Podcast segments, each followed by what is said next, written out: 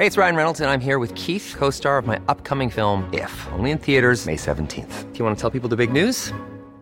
All right, I'll do. Sign up now and you'll get unlimited for $15 a month in six months of Paramount Plus Essential Plan on us. Mintmobile.com slash switch. Upfront payment of $45 equivalent to $15 per month. Unlimited over 40 gigabytes per month. Face lower speeds. Videos at 480p. Active Mint customers by 531.24 get six months of Paramount Plus Essential Plan. Auto renews after six months. Offer ends May 31st, 2024. Separate Paramount Plus registration required. Terms and conditions apply if rated PG.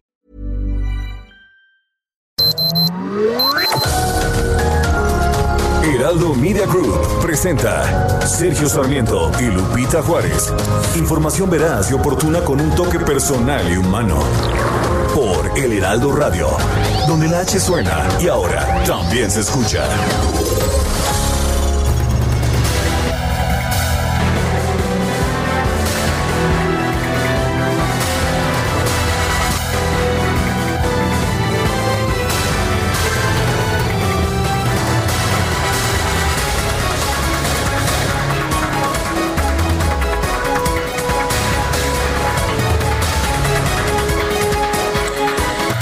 Y cumplieron su amenaza. Diez gobernadores de la oposición decidieron dejar la CONAGO, esta institución, esta Conferencia Nacional de Gobernadores que ha sido, pues desde hace ya muchos años, una de las instancias de consulta entre gobernadores y gobierno más importantes.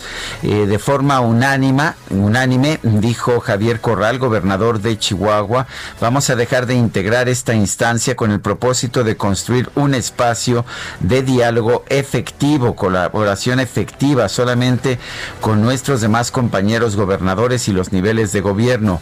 Nuestra decisión no tiene nada que ver con quien preside la CONAGO y expresamos nuestro respeto al gobernador Juan Manuel Carreras. ¿Cuáles son los gobernadores que se salen?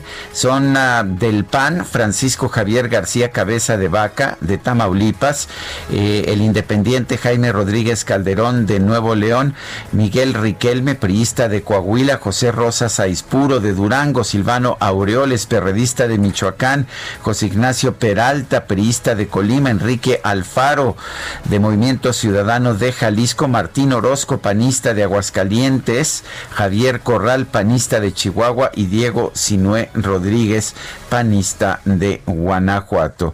Bueno, pues se acaba de alguna forma la CONAGO, que era una instancia que en que se reunían gobernadores de todos los partidos políticos y esto se hace aparentemente, o por lo menos según dicen los que se salen, como una protesta por el centralismo del gobierno de la República.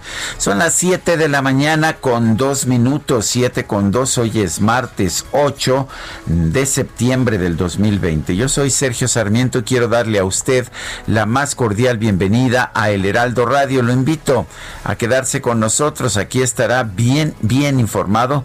También podrá pasar un momento agradable ya que siempre hacemos un esfuerzo por darle a usted el lado amable de la noticia. Guadalupe Juárez, ¿cómo estás? Muy buenos días. Hola, ¿qué tal? Sergio Sarmiento, buenos días amigos, qué gusto saludarlos. Feliz martes, lo mejor para ustedes en este inicio.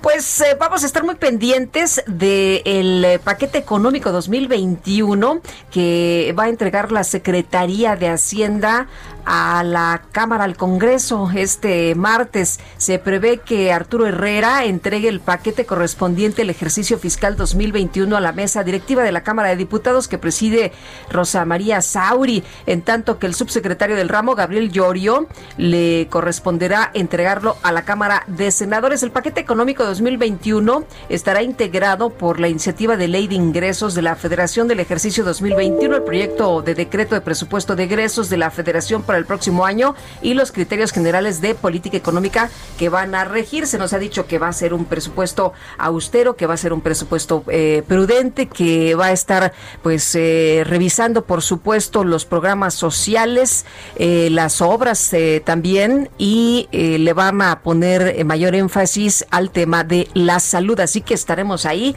muy, muy pendientes. Bueno, y en otros temas sigue tomada, sigue, sigue tomado el edificio de la Comisión Nacional de Derechos Humanos en la calle de Cuba, en el centro de la Ciudad México.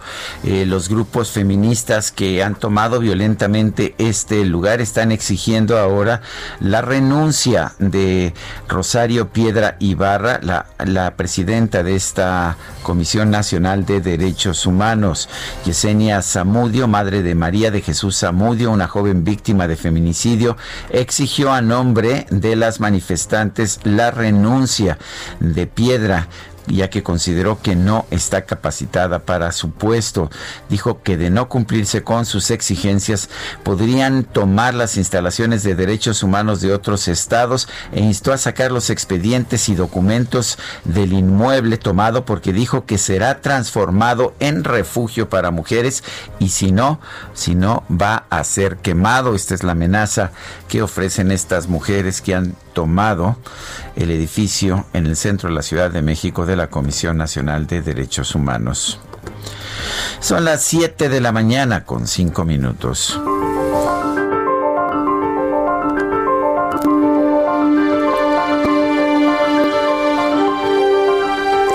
Yo creo que el rechazo del INE a México Libre es un triunfo del pueblo de México. Andrés Manuel López Obrador.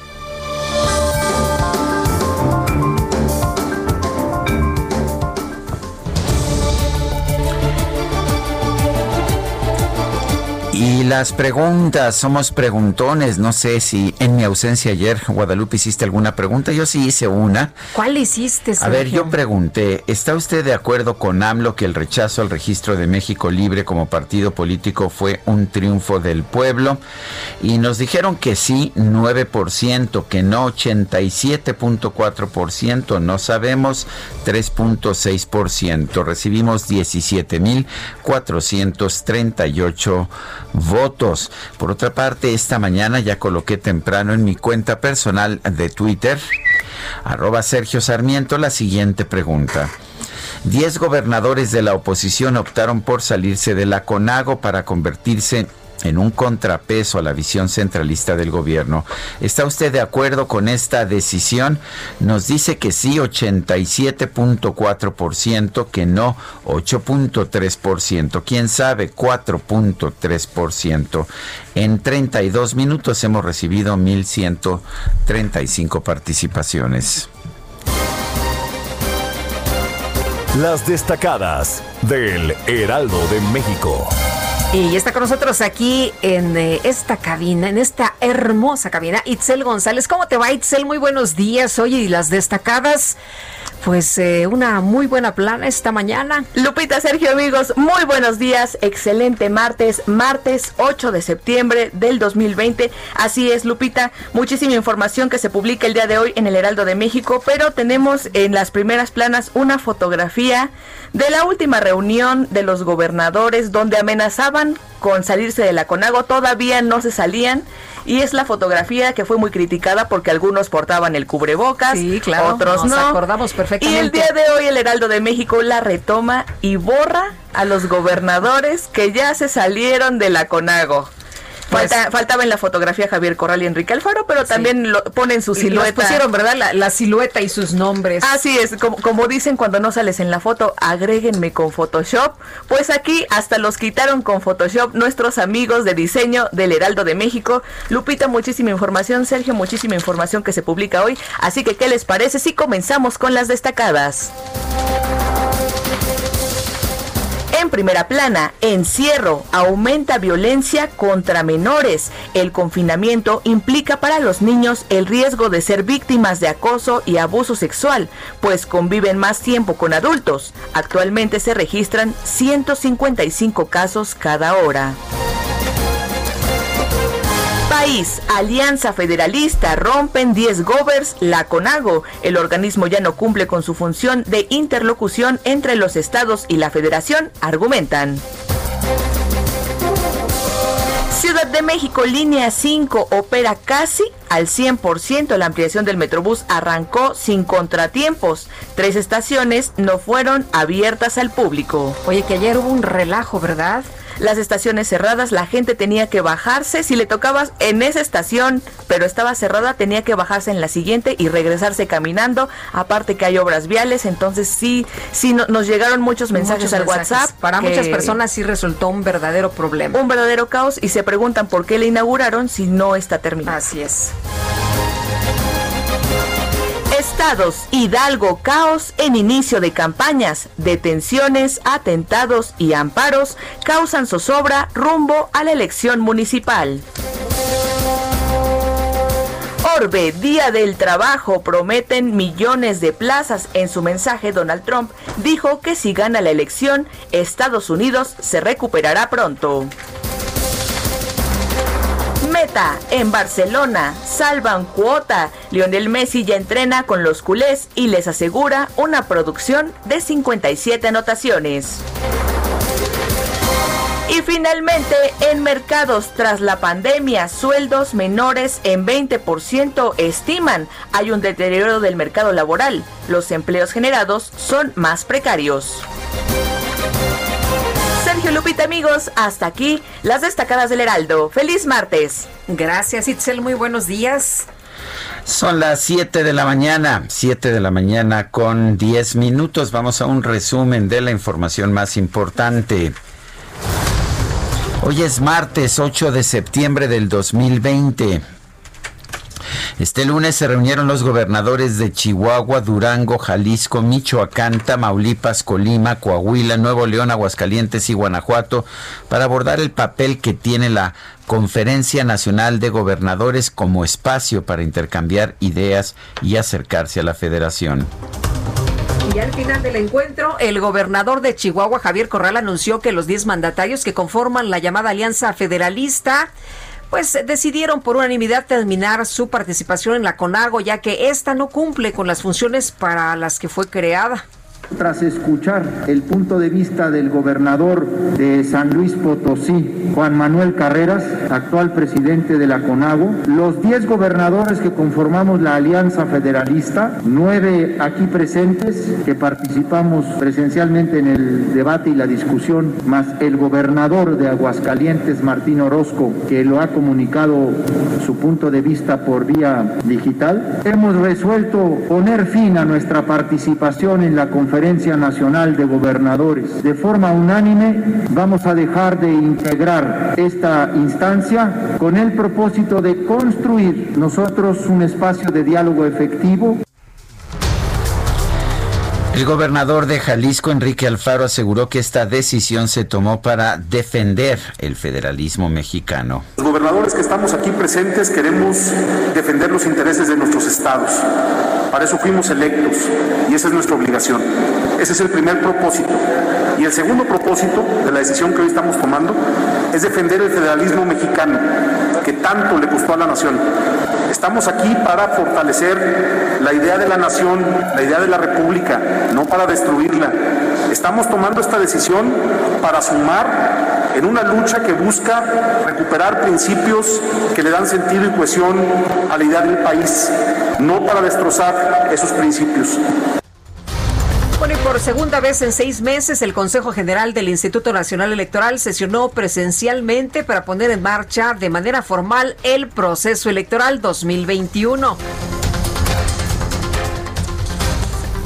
El consejero presidente Lorenzo Córdoba Sergio advirtió que las elecciones del 2021 van a ser las más grandes en la historia del país y recordó que la democracia se construye entre todos los ciudadanos. Las elecciones del 6 de junio de 2021 representan además la posibilidad de conformar una nueva Cámara de Diputados, el espacio primordial de nuestra pluralidad democrática. Hay que reivindicar el hecho real de que la democracia somos en cambio todas y todos. La democracia la hacemos todas y todos y nadie debe estar excluido de ella. El Instituto Nacional Electoral anunció que las tres empresas que van a aplicar la encuesta abierta para la renovación de la presidencia nacional de Morena serán Covarrubias y Asociados, Parametría y BGC Ulises Beltrán y Asociados. Bueno, y el coordinador de Morena en la Cámara de Diputados, Mario Delgado, se registró ante el INE como aspirante a la presidencia nacional del partido. Presentó 10 compromisos que incluyen donar la mitad del presupuesto para la compra de vacunas contra el COVID. El diputado de Morena, Porfirio Muñoz Ledo, también confirmó que va a buscar la presidencia de Morena. Además, propuso a la senadora Citlali Hernández como su compañera de fórmula. Y la Secretaría de Hacienda y Crédito Público confirmó que este martes a las 17 horas va a entregar al Congreso de la Unión el paquete económico 2021. El PAN en el Senado exigió llamar a comparecer a la presidenta de la Comisión Nacional de Derechos Humanos, Rosario Piedra, para que explique su trabajo al frente del organismo y dé a conocer por qué se ha realizado la toma de la sede de la institución por parte de colectivos de mujeres víctimas de violencia. La Comisión Nacional de Derechos Humanos informó que a pesar de la toma de sus instalaciones va a cumplir los compromisos adquiridos el pasado 2 de septiembre con familiares de personas desaparecidas que se manifestaron en la institución. La Fiscalía General del Estado de México dio a conocer la captura de un menor de 16 años identificado como el segundo participante del asalto a una combi en Naucalpan que dejó una persona muerta. El Tribunal Federal negó un amparo al exdirector de Pemex, Emilio Lozoya, con el que buscaba establecer la prescripción de la investigación iniciada en su contra por la Fiscalía Especializada para la Atención de Delitos Electorales relacionada con el caso Odebrecht. Una juez federal otorgó una suspensión provisional que impide ejecutar una nueva orden de aprehensión en contra de Gonzalo Gil White, hijo del exsecretario de Hacienda Francisco Gil Díaz, acusado de sustraer 360 millones de pesos de la empresa Oro Negro. La Secretaría de la Función Pública sancionó con 887 mil pesos e inhabilitó por un año y nueve meses para recibir contratos públicos a la empresa Cyber Robotics Solutions de Manuel Bartlett, de León Manuel Bartlett, hijo del director de la Comisión Federal de Electricidad, Manuel Bartlett, por presentar información falsa durante una licitación del IMSS. La defensa del abogado Juan Collado denunció que el proceso en contra de su cliente por presunto peculado forma parte de una persecución política emprendida por el gobernador de Chihuahua, Javier Corral, para construir su candidatura a la presidencia de la República. Y el gobernador de Chihuahua, Javier Corral, informó que no ha recibido respuesta del presidente López Obrador para abordar el tema de la extracción de agua de las presas del estado, por lo que va a viajar a la Ciudad de México a fin de buscar una solución a este conflicto. La jefa de gobierno de la Ciudad de México, Claudia Sheinbaum, informó que este lunes arrancó operaciones la ampliación de la línea 5 del Metrobús, la cual va desde San Lázaro hasta Las Bombas. Y por otro lado, la jefa de gobierno confirmó que para esta semana 33 colonias se van a integrar al plan de atención prioritaria por la emergencia sanitaria, con lo que ya suman 158 zonas en semáforo rojo. Y al participar en un foro virtual organizado por la Secretaría de la Función Pública, el subsecretario de Prevención y Promoción de la Salud, Hugo López Gatel, consideró que hay un sector de la sociedad que no está preparado para asumir la verdad y ante cualquier expectativa no cumplida arrincona a la autoridad y pide la salida de los responsables. El director general de epidemiología, José Luis Salomía, reportó que en México hay una reducción del 13% en el registro de casos estimados de COVID-19, 1% más pacientes recuperados y 54% menos muertos. Y de la 34 a la 35 nuevamente inicia un descenso, el cual para esta semana, ese, ese comparativo de esas últimas dos semanas continúa de menos 13%, por ciento, lo cual tendencia descendente que continúa a nivel nacional. Son 446.715 también las personas que están representadas en la curva de color verde y son precisamente las personas que se han recuperado y es el 70% ya confirmado de personas que se han recuperado hasta el momento. Otro dato importante es que las eh, lamentables defunciones que hasta el momento se han presentado continúan teniendo una tendencia descendente, menos 54% de la semana 34 a la 35. El reporte diario de la Secretaría de Salud reveló que en México ya hay 637.509 contagios de coronavirus y 67.781 decesos. José Luis Salomía también aseguró que México registra menos casos de COVID-19 por millón de habitantes que otros países del continente como Argentina y Colombia, además de que tiene una curva epidemiológica, pues dice que más plana.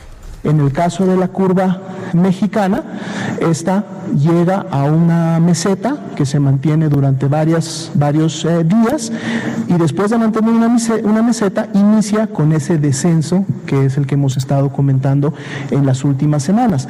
No así las curvas de Argentina y Colombia, que más bien a partir del día 100 inician con una transmisión importante, una aceleración, vemos la curva azul y la curva naranja como se van para arriba e inclusive llegan en las últimas semanas a posicionarse en los primeros lugares de transmisión y por lo tanto de intensidad de contagios y de casos. El canciller Marcelo Ebrard afirmó que la Secretaría de Salud va a aplicar la vacuna contra el coronavirus de acuerdo con el protocolo de la Organización Mundial de la Salud, comenzando por los trabajadores de la salud, las Fuerzas Armadas y la policía, y posteriormente con la población vulnerable. Bueno, el ministro de Salud de Reino Unido, Matt Hancock, informó que la vacuna contra el COVID-19 de la farmacéutica AstraZeneca y la Universidad de Oxford ya comenzó a ser fabricada y podría estar lista en los primeros meses del 2021. Y como parte de una feria comercial en Beijing, en China, por primera vez las farmacéuticas chinas Sinovac, Biotech y Sinopharm exhibieron al público sus vacunas contra el COVID-19. Este lunes España superó la cifra de medio millón de contagios de COVID-19, mientras que la India superó a Brasil como el segundo país del mundo con más contagios, ya suma 4.2 millones de casos. Y según datos recabados por la Universidad Johns Hopkins de los Estados Unidos, en todo el mundo ya hay 27 millones 356 mil casos de COVID-19 y más de 893 mil muertes. Y en la información de los deportes, el delantero francés del Paris Saint-Germain, Kylian Mbappé, dio positivo a la prueba de COVID-19, por lo que abandonó la concentración de la selección francesa que participa en la Liga de Naciones. Son las 7, 7 de la mañana con 21 minutos.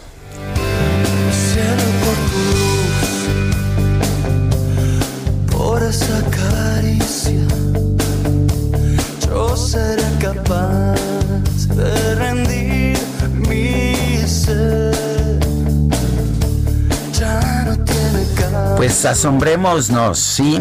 El chavo Benny Ibarra está cumpliendo 50 años de edad el día de hoy. Nació el 8 de septiembre de 1970. La verdad es que me queda muy bien y me gusta mucho. ¿Y a ti, Guadalupe? Ay, a mí me encanta, Sergio, me, me fascina, me gusta mucho, es muy versátil, eh, lo hemos visto en teatro musical, es Sí. espectacular. Sí, no es nada más cantante, No, es un no. gran actor, realmente un gran actor. Lo vi recientemente en 1900, esta, pues esta obra de Alessandro Barico, realmente impresionante. Yo lo vi en la del Quijote, en el musical, de verdad también. También lo vi, sí. Buenísimo, Así buenísimo. es. Bueno, pues empezamos con Cielo 2002, porque este joven de 50 años de edad nos quiere cantar, quiere compartir con nosotros un poco de su música. Felicidades, feliz cumpleaños, Beni Ibarra. y mi devoción.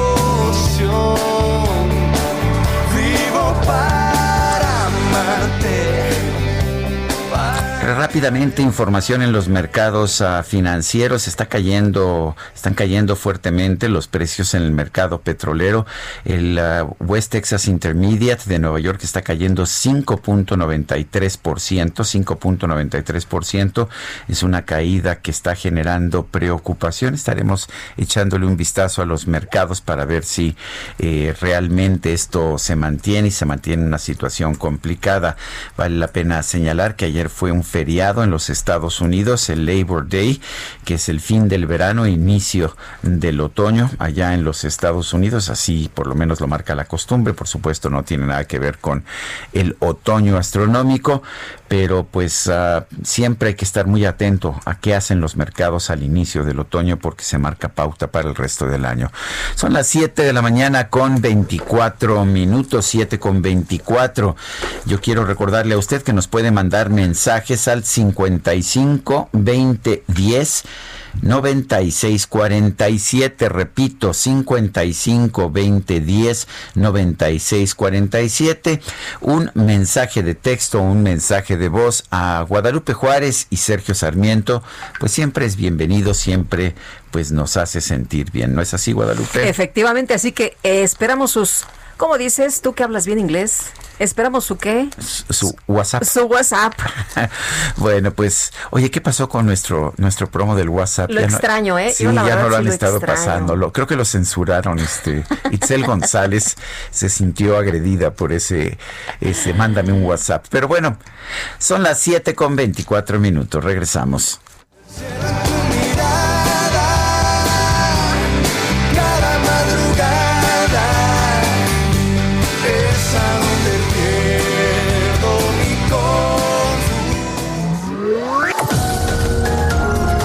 Sergio Sarmiento y Lupita Juárez quieren conocer tu opinión, tus comentarios o simplemente envía un saludo para ser más cálida esta mañana. Envía tus mensajes al WhatsApp 5520 109647.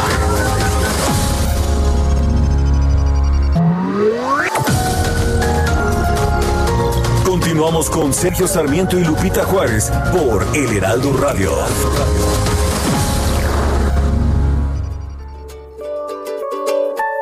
Será el amor, toda la dopamina que corre en mí. Cada vez que me miras, lates a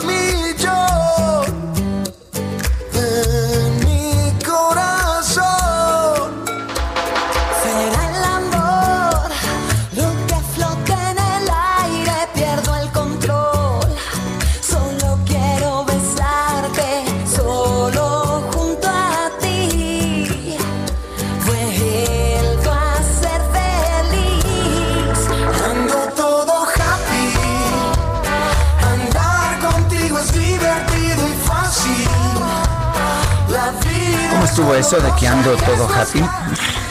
Ay, es que. Así es la canción, ¿verdad? Así es la canción. Así se llama Happy. Y sabes que me encanta y me pone de muy buenas. De eso se trata, ¿no? De eso se trata la música. Estamos festejando A Benibarra, del cumple. El, el del cumple es, a ver si nos invitan, ¿no? A, al, a este, hacer algo. Creo que anda en este en sana distancia todavía.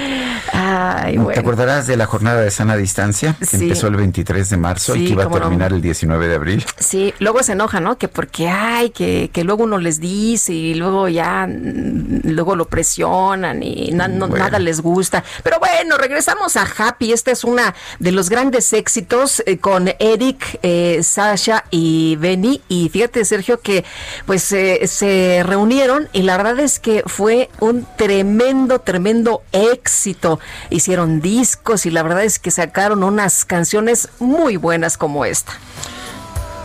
Andar contigo tenemos mensajes de nuestro público. Buenos días al extraordinario grupo El Heraldo Radio, así como al equipo de Sergio y Lupita. Mi respuesta de hoy a la pregunta de Sergio. Totalmente de acuerdo que salgan gobernadores de la CONAGO. Mi admiración y respeto al superdúo. Atentamente, señor Flores de Naucalpan. Excelente día, los mejores comunicadores de México y la mejor la decisión. ¡Ay! Ya me movieron aquí la pantalla. Y mejor la decisión de los 10 gobernadores. Saludos de su fan José Elías Reyes Lució. Y gracias también por los saludos de Patricia de Tequisquiapan, Querétaro. El fin de semana el subsecretario de Prevención y Promoción de la Salud, Hugo López Gatel, aseguró, aseguró que la pandemia, la pandemia de COVID-19 en México podría prolongarse hasta abril del 2021 debido a un posible rebrote en el mes de octubre. Vamos a conversar con Salomón Chertorivsky, él fue secretario secretario de Salud del Gobierno de la República, Salomón Chertorivsky. Buenos días.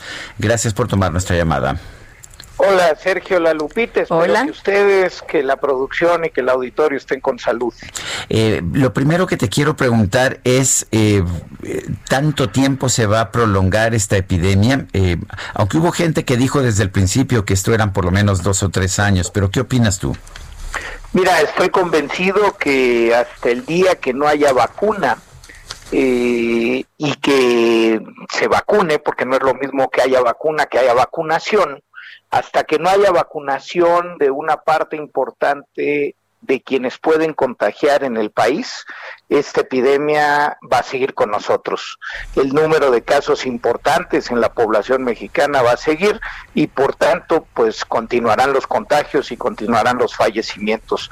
Ahora bien, eh, lo hemos platicado en otras ocasiones, esto no es un modelo del meteorológico que cuando te dice que mañana va a llover, eh, es- pues lo único que te queda es sacar el paraguas.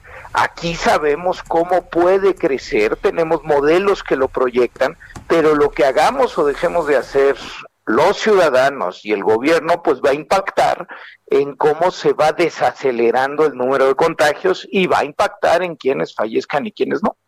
Eh, Salomón, tú decías eh, en tu cuenta de Twitter, ningún rebrote México vive la continuidad del brote que inició en febrero. Nos la quieren vender, si me permites la expresión, como que es un rebrote, pero para que hubiera un rebrote, supongo que tendría que haberse controlado el primer brote.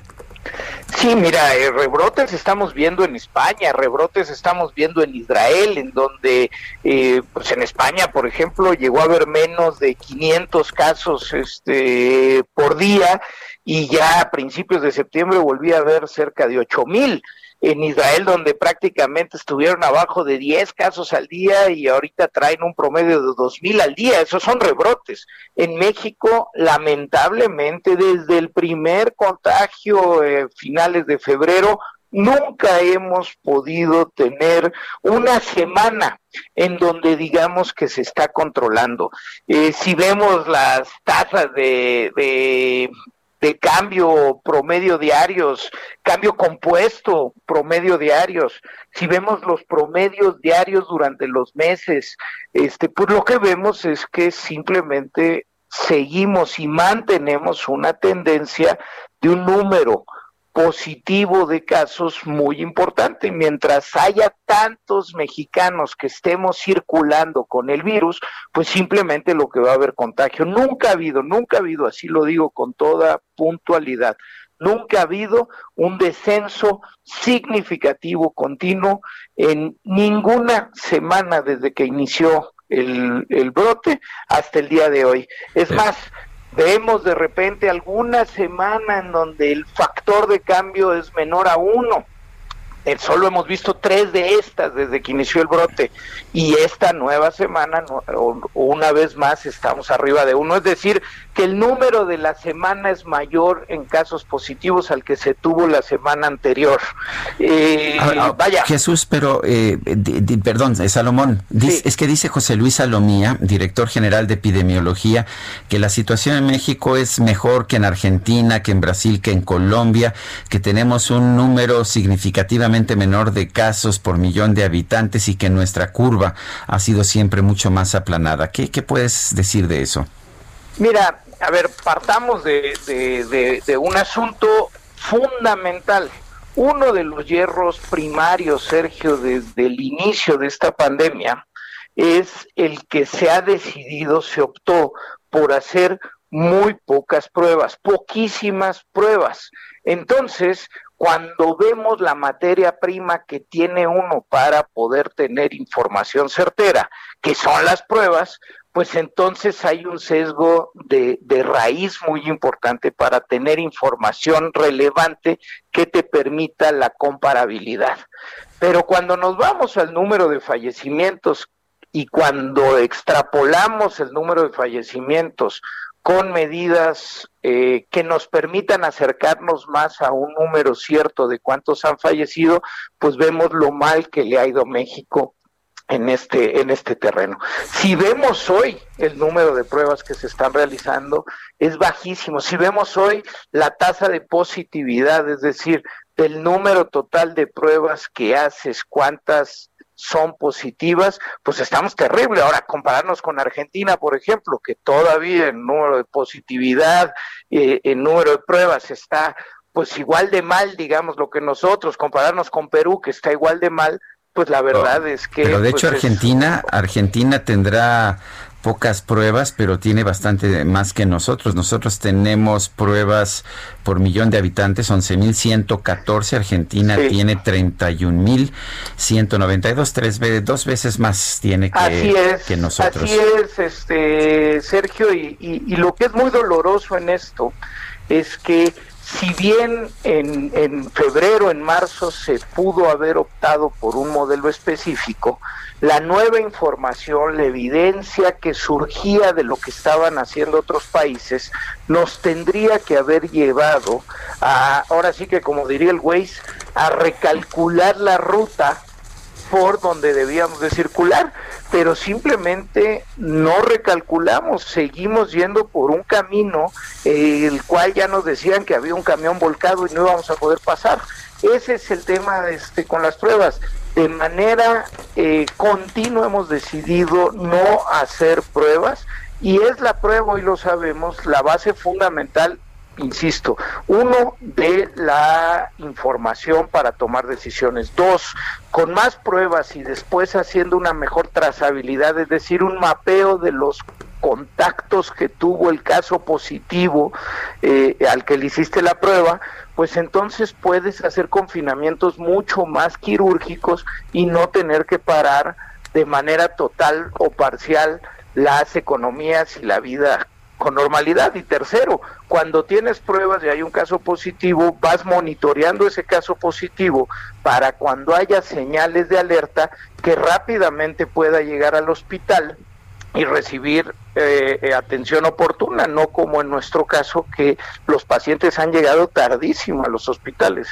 Eh, Salomón, el manejo de la pandemia ha sido técnico y no político. Esto es lo que han insistido. De hecho, eh, lo han dicho en la mañanera. Eh, ¿tú, ¿Tú lo crees así? ¿Consideras que realmente se han enfocado a que este tema de la pandemia sea mm, netamente técnico?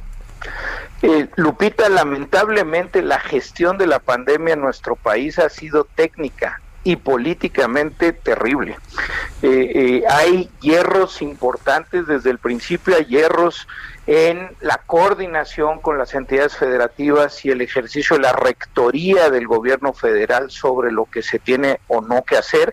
Empezó desde la ausencia del Consejo de Salubridad General en las decisiones, falló, como ya, ya decía, eh, la decisión de, de hacer pruebas y de incrementarlas a lo largo del tiempo, falla la información, la que tenemos es muy mala, falló la comunicación, ha sido poco certera, poco congruente, fallaron las medidas a pesar de que estuvimos dos meses en confinamiento al no haber acompañado el confinamiento con medidas de apoyo a la sustitución de ingreso pues simplemente la movilidad no se redujo a los niveles que se necesitaba para poder parar la, epidemia, falló la preparación para la atención hospitalaria, falló la decisión del regreso a la nueva normalidad. Es decir, si vemos eh, eh, de manera técnica cada uno de los eslabones que se requieren para atender una crisis como la que vivimos, pues podemos ver que hubo hierros en todo esto. Ahora bien, y, déjenme decirlo también con toda claridad, eh, estamos todavía a tiempo de corregir y de salvar vidas. Eh, eh, es decir, en cada momento se pueden tomar decisiones diferentes. Si hoy tomamos decisiones diferentes, en de cuatro a ocho semanas podríamos estar controlando la pandemia. Las decisiones diferentes sobre todo van en hacer muchísimas más pruebas y poder hacer confinamientos quirúrgicos y el uso obligatorio de la mascarilla en todos los lugares públicos cerrados del país. Eh, ¿Qué opinas de lo que se ha señalado en algunas investigaciones en el sentido de que no se están registrando dos de cada tres muertos por COVID? Pues eh, eh, esto es así, los estudios muy serios en materia de exceso de muerte, es decir, eh, si comparamos el número de fallecimientos eh, con años anteriores, este, de acuerdo al registro civil, pues podemos ver que traemos un exceso de, de- muerte que pudiera ser hasta tres veces mayor que se está reportando eh, por el número de fallecimientos registrados como por COVID. Eh, en ese sentido, sí tenemos una muy mala eh, eh, muy mal mecanismo registral y se ha hecho poco para poder tener la información de los fallecimientos eh, de manera más puntual uno y, y con eh, con menos rezago, Lupita, porque aquí las dos cosas son importantes. Para poder tomar decisiones de política sanitaria necesitas la información más puntual, más precisa. Existen técnicas para poder tener por lo menos encuestas en hospitales, encuestas este, que pueden tener una representatividad nacional importante para saber realmente cuántos están falleciendo. Se pueden tener ejercicios como los que se hacen en las elecciones de los conteos rápidos, se pueden hacer ejercicios de conteos rápidos en los registros civiles para poder tener en tiempo casi real eh, un aproximado al número de fallecimientos y con eso tomar decisiones. En nuestro país, pues tenemos un gran espacio oscuro este, de cuánta gente ha fallecido y de cuándo ha fallecido. Salomón Chertorivsky, exsecretario de Salud, gracias por conversar con nosotros. Muchas gracias, Sergio Lupita, y nuevamente, pues lo que nos toca a nosotros, ponernos la mascarilla. Pues sí, tienes toda la razón. Muchas gracias, buenos días. Gracias, buenos días. Bueno, y el presidente insiste en que estamos en un mejor momento, en un momento mejor, y dice que pues las muertes por COVID han bajado. Son las 7 con 45. El pronóstico. Alejandro Ramírez, meteorólogo del Servicio Meteorológico Nacional de Conagua, muy buenos días. Hola, muy buenos días, es un gusto saludarlos y les comentamos que las condiciones meteorológicas son las siguientes. Para el día de hoy tenemos el Frente Frío número 2, el cual se aproximará a la frontera norte de México, en donde ocasionará potencial de lluvias fuertes a muy fuertes, acompañadas de descargas eléctricas, rachas de viento superiores a 50 kilómetros sobre hora y posibles granizadas en dicha región. Por otro lado, un canal de baja presión, el cual se extenderá sobre el occidente hasta el centro del país, este sistema interaccionará con inestabilidad atmosférica superior y con el paso de la onda tropical número 34 y provocarán lluvias fuertes a muy fuertes acompañadas de descargas eléctricas y fuertes rachas de vientos en el occidente y centro del país, incluido también lo que es el Valle de México. Finalmente, un segundo canal de baja presión se extenderá sobre el sureste mexicano y favorecerá lluvias puntuales intensas en el estado de Chiapas, así como lluvias muy fuertes a fuertes sobre el sureste del país. Mientras que para la Ciudad de México se pronostica cielo nublado por la mañana, mientras que por la tarde se prevén chubascos con lluvias puntuales fuertes en la Ciudad de México acompañados de descargas eléctricas. El viento será del sur de 10 a 20 kilómetros sobre hora, con rachas de 40 en zonas de tormenta. Mientras que la temperatura máxima estará oscilando entre 22 a 24 grados centígrados y la mínima reportada el día de hoy fue de 16 grados. Por mi parte es todo, que pasen un excelente día. Igualmente, muchas gracias Alejandro. Y vámonos hasta Palacio Nacional. Augusto Atempa nos tiene información de la conferencia de prensa del presidente de la República. Adelante, Augusto. Sergio Lupita, muy buenos días. Es martes y hoy se habla de COVID en esta conferencia de prensa. El presidente inició tomando la palabra y refrendó eh, lo que desde hace varias semanas ha mencionado, y es que para él ya se logró domar la pandemia, ya ha bajado el número de contagios y el número de fallecidos. Hoy se vive una situación mejor a pesar de la trágica, de la tragedia que significa esta pandemia. Hoy eh, también eh, menciona el presidente que pues se han- no se han tenido rebrotes, es lo que él menciona, y también refrendó el reconocimiento a todo el personal médico que se que ha atendido a esta pandemia. También refrendó el apoyo al secretario y al subsecretario de salud.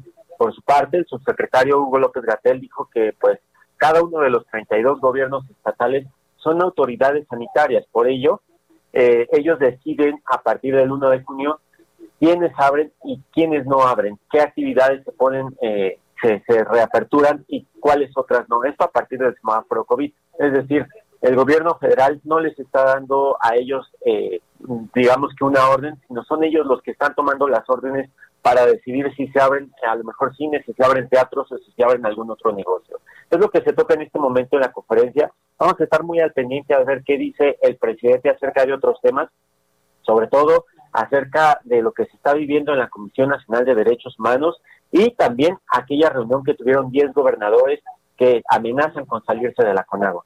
Sergio Lupita, mi reporte. Augusto, muchas gracias. Muy buen día. Bueno, Israel Lorenzana desde Circunvalación, ¿qué pasa Israel? Cuéntanos, muy buenos días. Muy buenos días, un gusto saludarles. Pues tenemos información para nuestros amigos automovilistas que se desplazan a través de la avenida Circunvalación, desde el eje 1 norte y hasta este punto, en términos generales, la circulación aceptable. Ligeros asentamientos en los cruces marcados con semáforo, pero nada para abandonar esta arteria. Para quien va a través de Fray Servando con dirección hacia la zona de Arcos de Belén, el ex entre Lázaro Cárdenas, pues va a encontrar todavía esta hora de la mañana una circulación aceptable. Hay que tener precaución a la altura de Pino Suárez y el 20 de noviembre tenemos un constante cruce de peatones, pero nada para abandonar esta arteria. Sergio Lupita, la información que les tengo. Gracias, Israel. Hasta luego. Buenos días. Y vámonos hasta la calle 5 de Mayo en la Ciudad de México. Daniel Magaña, adelante, buenos días. ¿Qué tal, Sergio Lupito? Muy buenos días. Bueno, pues desde temprana hora ya pues tenemos eh, protestas, manifestaciones en la Ciudad de México sobre esta calle de 5 de mayo. Bueno, pues está ingresando un grupo de manifestantes de una organización campesina. Ellos se van a pues manifestar a las zonas del Zócalo, cerca del Palacio Nacional. Así que hay algunos cortes viales por parte de elementos de la Secretaría de Seguridad Ciudadana. Poco a poco empieza pues, a generarse la actividad aquí en la zona centro, pero hay que tomar en cuenta esta protesta desde muy temprano que se traslada hacia el circuito de la Plaza de la Constitución. En cuanto a las condiciones viales de la zona del eje central Lázaro Cárdenas, todavía con un avance constante para desplazarse hacia la zona de Tlatelolco, bien para incorporarse hacia los ejes viales del norte de la ciudad. El reporte, muy buen día. Muchas gracias, Daniel. Continuamos.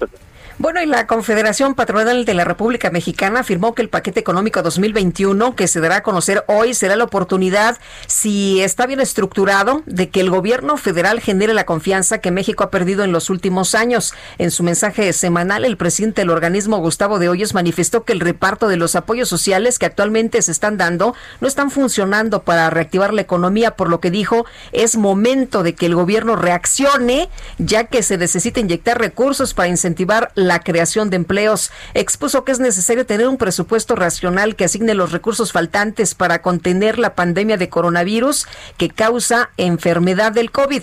Bueno, el SARS-CoV-2. En ese sentido, reiteró que el presupuesto de egresos debe implementar una política contracíclica que permita la recuperación del sector productivo, ya que la pérdida de empleo formal que se ha generado no tiene precedentes. Y para recuperar el más de un millón de empleos perdidos se requiere de recursos presupuestales extraordinarios. El presupuesto debe contemplar recursos para incentivar la contratación de empleo formal y de no hacerlo, el resultado será un agravamiento de la informalidad, parte de lo que menciona en este mensaje. Bueno, y, en otros temas, eh, hay información del mercado laboral a tres meses de la reactivación económica. Las empresas han reanudado las contrataciones, esa es la buena noticia. Sin embargo, lo están haciendo con salarios que son 20% menores de lo que eran con anterioridad. Esto lo estimó el, el termómetro laboral de OCC Mundial.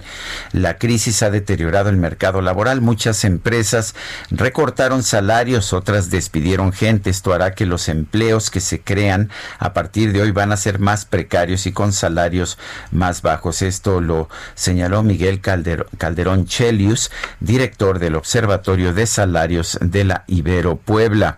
Sergio Porragas, director de operaciones de OCC Mundial, explicó que según encuestas, los menores salarios se deben a que el home office ha hecho que muchos trabajadores sean más productivos, por lo que las vacantes nuevas implican menos y son más baratas. Según el análisis que hace la plataforma del mercado laboral en México, 46% de las empresas están haciendo contrataciones en puestos críticos, es decir, los puestos indispensables para la operación y la comercialización de la empresa. Y por otra parte, por instrucciones eh, presidenciales, la Secretaría de Comunicaciones y Transportes creó la Super Subsecretaría de Comunicaciones y Transportes. Al delegar a la Subsecretaría del Transporte las facultades de la ex Subsecretaría de Comunicaciones y Desarrollo Tecnológico, la cual pues se pasa ahora a hacer una coordinación luego de la industria pues que, que había demandado la creación de la Secretaría de Comunicaciones, especialmente en el momento que la emergencia sanitaria detonó el impulso del mundo digital y esto pues se observa en las modificaciones que el presidente López Obrador ha propuesto al reglamento interior de la dependencia en el ejercicio de sus facultades, esta que les confiere pues la ley orgánica de la Administración Pública Federal. Así que, pues, ¿qué le parece a usted? Super Subsecretaría de Comunicaciones y transportes. Y bueno, pues mucha gente en el sector se queja, dice que la subsecretaría de comunicaciones representaba un papel crucial y que la especialidad de comunicaciones y telecomunicaciones no tiene nada que ver con la de transporte, pero bueno, vamos a ver si funciona. Queremos escuchar sus saludos, queremos escuchar sus opiniones y sus comentarios. ¿Por qué no nos manda un audio de voz a nuestro número de WhatsApp? Es el 55 20 10 96 47. Repito, 55 20 10 96 47. Guadalupe Juárez y Sergio Sarmiento estamos en el Heraldo Radio. Mándame un WhatsApp, mándame un WhatsApp. Desesperado, mándame un WhatsApp.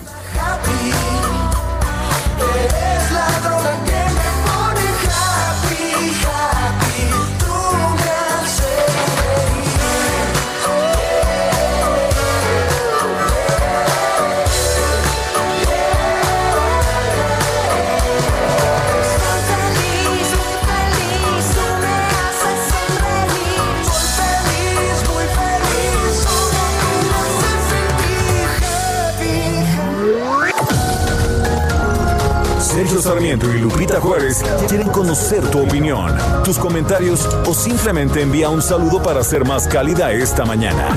Envía tus mensajes al WhatsApp 5520 109647.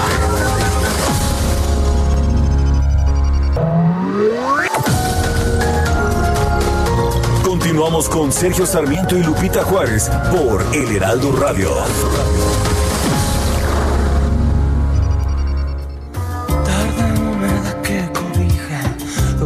Siluetas andando a solas Se deslizan a media luz Sombras en la intimidad. Se entrelazan sentimientos Que desatan con la cadera Calavera con calavera Bailan en la oscuridad En busca del amor. Me pierdo en tu calor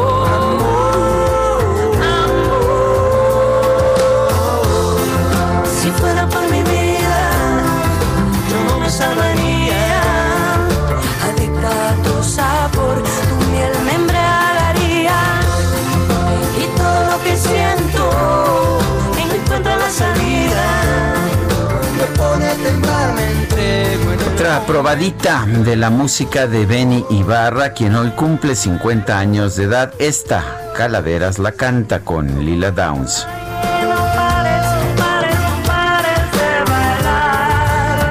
Bonito, qué bonito les quedó esto. Oye, vámonos a los mensajes. Amy Shehoa dice, los imperios siempre empiezan a desmoronarse por las provincias. Qué bueno que López es tan inútil que no puede ni acabar de construir un imperio de chocolate. Ernesto Garza, muy muy buenos días, Sergio Lupita, excelente martes. Fernanda Moreno, excelente noticiario. Sergio Lupita, felicidades. Y dice otra persona, sin duda, es Ari PL, sin duda el mundo sería mejor si los humanos tuviesen el corazón de un perro.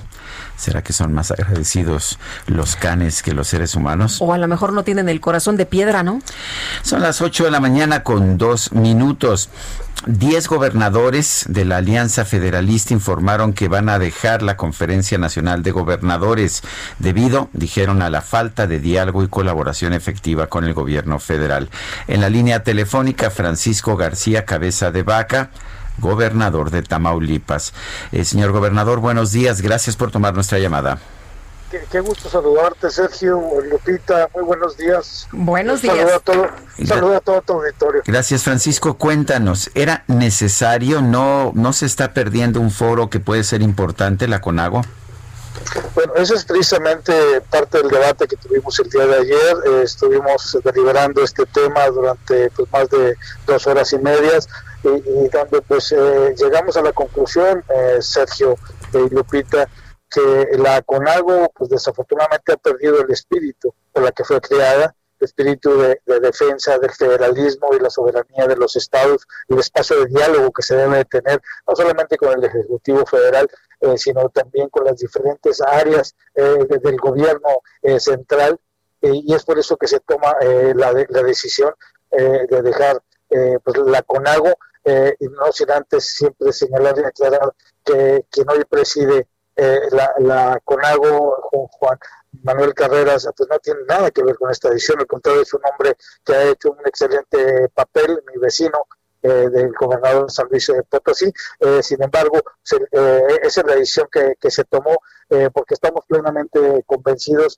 que tenemos que buscar otros espacios, otro, otros espacios eh, que nos permita eh, tener una colaboración efectiva, un diálogo y un contrapeso entre las entidades y los poderes eh, del Estado. Y bueno, pues la, la CONAGUA ya había perdido precisamente esa, esa esencia y, y muestra de ello es la pasada reunión que tuvimos en San Luis Potosí, que si bien es cierto, estuvo sumamente eh, bien organizada por parte del anfitrión Juan Manuel Carreras, la realidad de las cosas que dentro de las participaciones que tuvieron los gobiernos, eh, los gobernadores de los estados, donde hicieron pla- planteamientos muy serios, eh, muy apegados a la realidad, eh, propuestas eh, no solamente en diferentes rubros y temas, no solamente tuvo que ver el tema del pacto fiscal y la ley de coordinación fiscal, también se habló de nuevas políticas públicas que ha implementado el gobierno central en torno a las energías limpias, a las energías renovables, eh, se habló eh, también de la exposición que debe de haber por parte del gobierno central de los recursos que deben de aplicarse en los estados y no necesariamente a través de,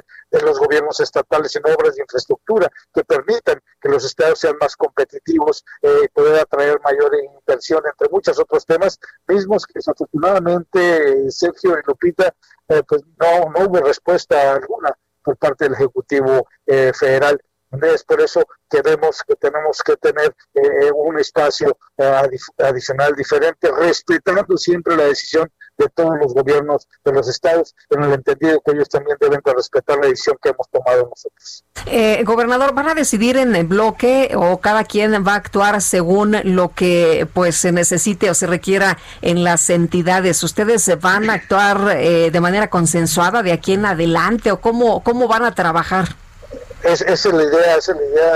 Hay, hay temas en donde definitivamente que todos eh, coincidimos eh, plenamente, pues tiene que ver con la defensa del, del, federal- del federalismo, de la soberanía de los, est- de, de los estados. Por supuesto que, que hay, hay temas que a nosotros nos interesan mucho, como tiene que ver con el, con el pacto fiscal, pero muy especialmente la ley de coordinación fiscal. Eh, y no estamos hablando solamente de pesos y centavos, sino que también eh, de los recursos que estarán aplicando en diferentes proyectos. No solamente pueden y deben de ser los recursos que le interesan al gobierno central, sino también aquellos que los gobiernos estatales consideramos que son necesarios, indispensables para seguir con el dinamismo, eh, con la eh, competitividad que hoy en día tenemos. Muestra de ello es que estos 10 estados antes mencionados, de los que formamos la parte, eh, la Alianza Federalista, somos de los estados eh, de mayor dinamismo, de mayor generación de, de empleo, de crecimiento, eh, pero sobre todo también de aportaciones o de los recursos eh, de impuestos que llegan a la federación y donde pues no hemos eh, visto ni sentido reciprocidad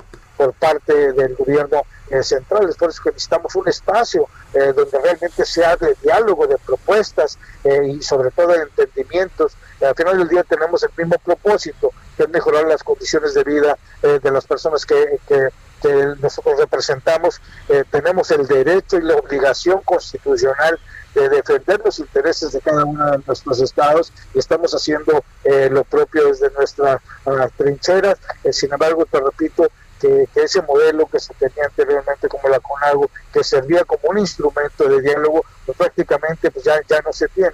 Es por eso que hemos tomado esa decisión. En ocasiones, Sergio y Lupita, se le olvida a la federación que pues eh, es a través de los estados eh, donde eh, se, se hace la- el mayor número de recaudación, o en nuestros estados la recaudación de los impuestos con los que hoy en día el gobierno central, el gobierno federal opera y se mantiene.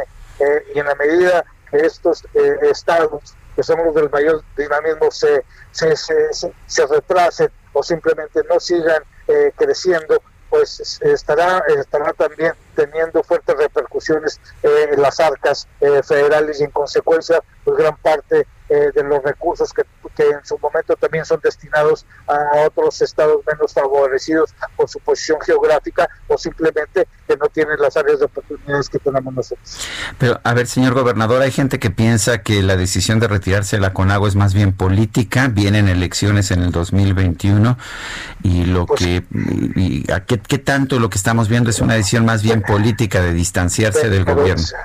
Pero si fuera política, eh, pues pareciera se, se estaría viendo básicamente concentrada en una fuerza política.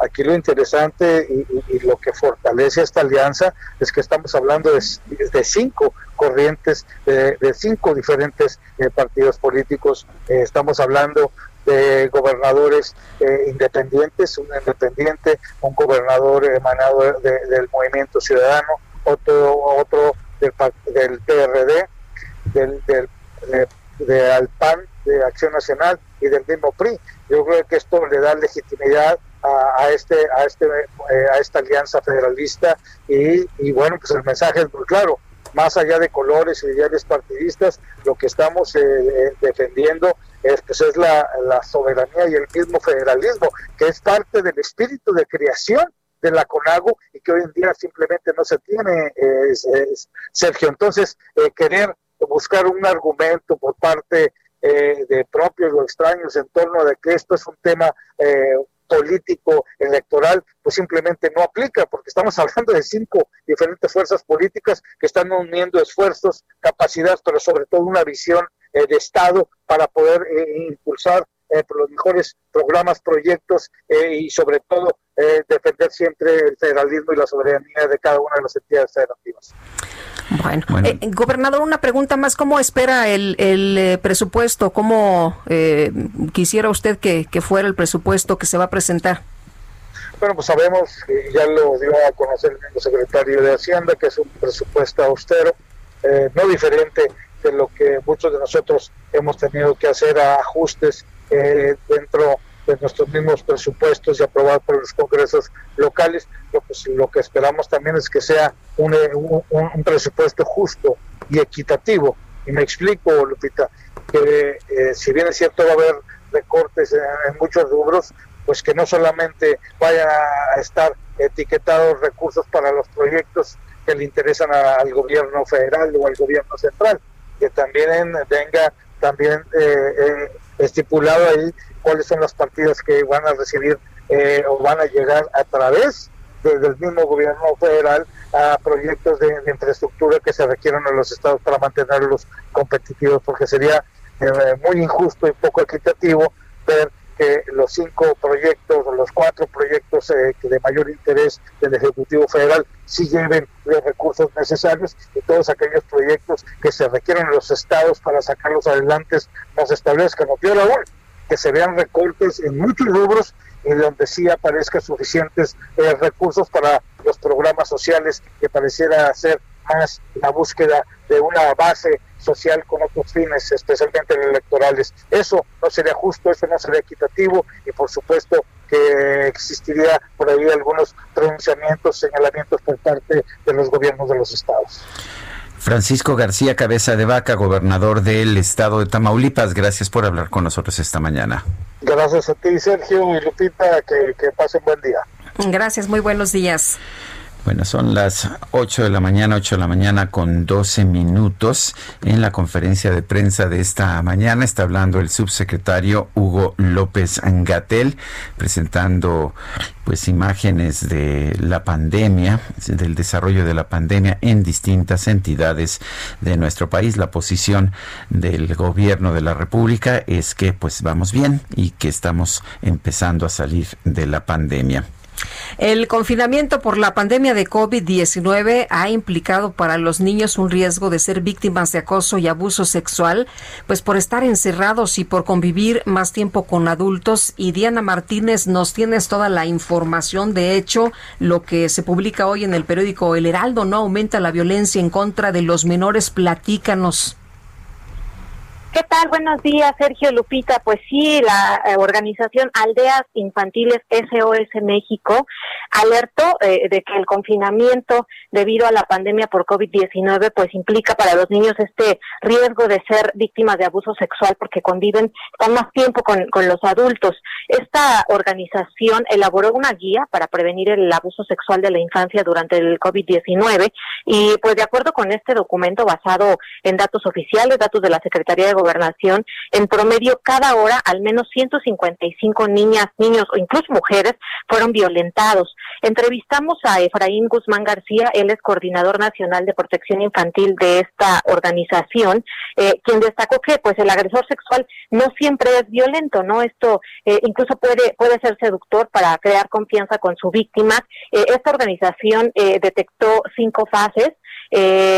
La primera es esta, crear eh, cierta seducción. Eh, ya una vez que logran esta seducción, pues empiezan a hacer que la víctima se interese en sus mismas prácticas, en sus juegos. Eh, posteriormente empiezan los tocamientos, las caricias, incluso las palabras dulces. Y bueno, ya después empieza eh, el secreto mediante el chantaje o la amenaza y posteriormente pues el niño ya empieza a sentirse eh, incómodo. Eh, esta esta guía eh, pues es un, un documento importante incluso para, para los padres porque pues eh, detectan algunas alertas eh, de posible abuso sexual infantil como que pues el niño hable de actos sexualizados o tenga algún comportamiento que no corresponde con su edad, que se altere su estado de ánimo, incluso el sueño, que haya cambios en la higiene o que modifique su alimentación o tenga un bajo rendimiento académico. Eh, Efraín Guzmán pues señala que a partir de esta situación atípica que es la, la pandemia pues se ha incrementado el estrés en la familia y pues también las conductas de riesgo hacia los niños y, y las niñas donde pues el abuso no es que se esté dando eh, eh, a partir de, de la pandemia pero sí se incrementa, ¿no? Porque este abuso pues ha existido eh, hace mucho tiempo. Bueno, pues Diana, muchas gracias por este reporte. Muy buenos días. Un buen día. Bueno, pues tendremos que estar, Sergio, viendo qué se hace, ¿no? Que las autoridades correspondientes, que las organizaciones correspondientes estén dando algún tipo de orientación y de ayuda para precisamente prevenir este tipo de acoso y de abuso sexual, que ya escuchamos pues las cifras con Diana Martínez. Bueno, y vamos a, a otros temas. El Instituto Nacional Electoral eligió a las tres empresas que van a hacer la encuesta para renovar la dirigencia de Morena. Nayeli Cortés nos tiene la información. Adelante, Nayeli. Sergio Lupita, buenos días. Pues sí, fueron tres empresas las que fueron sorteadas, salieron por tómbola y serán las que levanten esta encuesta abierta a militantes y simpatizantes de Morena. Se trata de Covarrubias y Asociados, Parametría y Ulises Beltrán, eh, BGC, así es conocida su encuestadora. Esta encuesta, eh, precisó el secretario ejecutivo Edmundo Jacobo Molina, será eh, levantada por separado para presidente y para secretario general de Morena. Eh, si se inscriben más de seis personas por cada cargo, tendrá que levantarse previamente una encuesta de reconocimiento para la que serán sorteadas otras empresas. Eh, también es el levantamiento de esta encuesta eh, para elegir a la nueva dirigencia de Morena se realizará del 26 de septiembre al 2 de octubre y bueno, sus resultados se darán a conocer el 4 de septiembre y un día después quedarán formalmente inscritos en los registros del Instituto Nacional Electoral, que es la instancia que por orden del tribunal debe organizar y levantar este proceso de selección del presidente de Morena, una decisión que se toma pues luego de que el partido no pudo procesarlo después de un año. Es el reporte que tenemos, Sergio Lupita. Muy bien, muchas gracias. Buenos días. Es- Nayeli Cortés y bueno, pues va a ser a través de una encuesta precisamente cómo se va a renovar la dirigencia de Morena. Oye, ¿y cuántos van? Seis hasta ahorita apuntados, ¿no? La más reciente, Más Jacob, los que se ¿no? acumulen Más esta los que se semana. acumulen, sí, que son, son varios los interesados. Y la última encuesta realizada por Encol titulada ¿Quién ganará Guerrero? arroja que al día de hoy Morena casi triplica, pues ya triplica de hecho la intención de voto de sus más cercanos competidores. Pablo Amílcar Sandoval, delegado de la Secretaría del Bienestar en Guerrero y aspirante a candidato de Morena a la gubernatura del estado. Muy buenos días, gracias por platicar con nosotros. Lupita, Sergio, qué gusto poder platicar con ustedes. Muchas gracias por esta oportunidad. Gracias, Pablo. A ver, cuéntanos, ¿cómo estás viendo la situación política en tu estado? Bueno, pues mira, eh, como en todo el país hay mucho eh, rejuego. Yo estaba escuchando hace un momento la entrevista con los gobernadores y yo pienso que hay un ambiente político pues muy intenso conforme se van acercando las las elecciones. Sin duda, eh, pues es eh, natural que se empiece a voltear a, ver todos los temas electorales, a tratar de tomar medidas en torno a todo esto, pero eh, yo creo que lo importante es que van avanzando las políticas públicas eh, para modificar las condiciones que teníamos desde hace un buen rato ya en el, en el Estado. Y eh, van llegando los programas sociales, esto es algo muy importante. En Guerrero tenemos 800 mil hogares y tenemos más de un millón doscientos sesenta mil beneficiarios de los programas sociales. Esto quiere decir que tenemos eh, casi un tercio de la población con algún programa social y tenemos, eh, digamos, en cada hogar más de un programa social. Y esto es algo muy importante porque estamos muy por arriba del promedio eh, nacional y esto ha tenido consecuencias buenísimas. Quiero decirte que, por ejemplo, en los temas de seguridad, que Guerrero era como un referente, hemos descendido de manera eh, muy importante. A partir de diciembre de 2018 estamos eh, bajando los índices de, de delitos. Eh, tú sabes que pues participamos en la mesa de seguridad a diario que se hace en, en Guerrero y estamos viendo cómo van descendiendo los delitos. Yo afirmo que pues la política social ha ayudado a que a arrebatar de las garras del crimen organizado a muchos jóvenes sobre todo. Y entonces eh, hemos empezado a tener un clima de más tranquilidad social en el Estado. Y veo yo, por ejemplo, eh, ahora que tuvimos la pandemia, antes por alguna tormenta, una cuestión así, empezaban los saqueos en Guerrero, no sé si ustedes lo recuerdan. Y ahora hemos tenido eh, ya eh, todos estos meses de la pandemia, hubo mucha disciplina con el pueblo de Guerrero, en Acapulco, en las zonas turísticas, las playas estaban vacías, pero no tuvimos ningún incidente, ningún incidente de saqueos, no tuvimos una problemática social o protestas generalizadas, no hubo. Y esto también, creo yo, implica que los programas sociales están funcionando, están llegando, te decía, más de un millón doscientos cincuenta mil hogares, y eh, esto ha permitido que haya tranquilidad y que podamos eh, llegar a este manejo de la pandemia eh, eh, con tranquilidad social y bueno, pues eh, van avanzando, yo digo, la situación de eh, superación de las condiciones que teníamos. Yo sé que el tema de superación de la pobreza es algo muy complicado. Eh, Es, es que es algo, Pablo, que han prometido todos los candidatos que yo recuerdo en la historia de Guerrero y de muchas otras entidades pobres de nuestro país, pero pues no hemos visto re- realmente cambios. Tienes razón, Sergio. Yo eh, creo que no es una cuestión de, de discursos, de palabras, pero también veía yo, eh, tú, tú lo sabes, yo, yo te leo comúnmente, eh, pues yo veo, por ejemplo, los, el último, los últimos premios Nobel de Economía han estado estudiando que no, eh, la pobreza no es un tema que se va a superar con una sola política social, sino que tiene que haber una multiplicidad de políticas y no solamente eh, estos eh, programas para poder superar, digamos, esta trampa de la pobreza en donde eh, hemos estado aturados como país, no solamente como estados. Y yo creo que hay eh, la posibilidad de evolucionar mientras se ataque por diferentes vías el tema del, del atraso social, de la pobreza, y creo que eso es eh, lo que se está comenzando a hacer.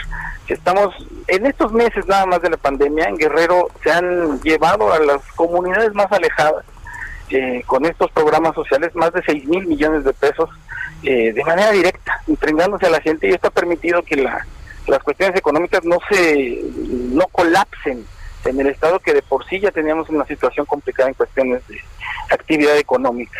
Entonces, eh, Pablo, pero además de los programas sociales, ¿qué otra cosa se puede hacer para que haya una reactivación de la economía, para que pues eh, haya una situación distinta a lo que se ha visto una y otra vez, uno y otro sexenio, y que efectivamente pues sea un polo de desarrollo? Sí, en Guerrero, mira, tenemos una cuestión eh, muy importante. Yo creo que, primero, nos dimos cuenta, creo que todas las fuerzas políticas, sociales, de que eh, necesitamos invertir, por ejemplo, en infraestructura para la salud. Eh, se está haciendo una inversión importante de infraestructura educativa ahora con el programa de la escuela es nuestra, pero la infraestructura en la salud necesitamos todos echarle montón para que eh, cambien las condiciones de la salud en Guerrero. Eh, y yo creo que esto, la industria de la construcción, evidentemente, eh, grandes proyectos eh, de, infraestructura para que se reactive la economía de manera decidida y eh, podamos, por ejemplo, inscribirnos en el, en el proyecto de desarrollo que, que habrá en el Istmo de Tehuantepec, ¿no? Que está muy cerca de nosotros y que podríamos eh, ser parte importante de ese desarrollo. En fin, creo que hay opciones, hay muchas, y que tenemos que poner en juego también la creatividad, la imaginación de los guerrerenses para eh, restablecer, digamos, un eh, escenario que hemos tenido en las últimas décadas, ¿eh? O sea, no es algo sencillo, creo yo, eh, en donde eh, Guerrero está en los últimos lugares de desarrollo. Y si tú le quitas a Guerrero Acapulco, digamos que es nuestra ciudad más importante, los índices de desarrollo humano y de, de desarrollo económico están muy por debajo de todo el país, no solamente Oaxaca, Chiapas, que son, digamos, nuestros, eh, eh, con los que siempre estamos en, en el fondo de las tablas de, de desarrollo, sino estaríamos por debajo de, de toda América en, Guerrero. Tenemos el, eh, eh, digamos, no muy orgulloso último lugar en el desarrollo de los municipios. Por ejemplo, teníamos Metrotónoc y, y esto era un referente a nivel internacional. Muy bien. Pues Pablo Amílcar Sandoval, delegado de la Secretaría del Bienestar en Guerrero y aspirante a la candidatura de Morena al gobierno del estado, gracias por hablar con nosotros. Es, es cierto, ¿verdad? Sergio, Sergio, no, yo lo único que quiero decir es que eh, yo estoy muy, eh, eh, vi la encuesta, no estoy, digamos, eh, sor- no son sorpresivos los resultados, pero es que yo ya fui candidato en 2015, Bueno, por eso me están, me están mencionando. Fui Perfecto, candidato gracias, en Pablo. 2015. Sí. Eh, Gracias, Pablo. Perdón, es que te- tenemos que ir a un corte para unirnos a las demás estaciones que tenemos en el resto del país. Sergio Sarmiento y Lupita Juárez quieren conocer tu opinión, tus comentarios o simplemente envía un saludo para ser más cálida esta mañana. Envía tus mensajes al WhatsApp 5520 109647.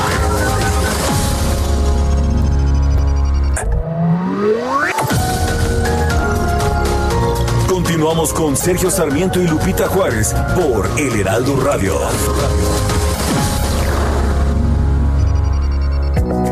Café Punta del Cielo, el gran café de México, presenta. Jaque Mate con Sergio Sarmiento.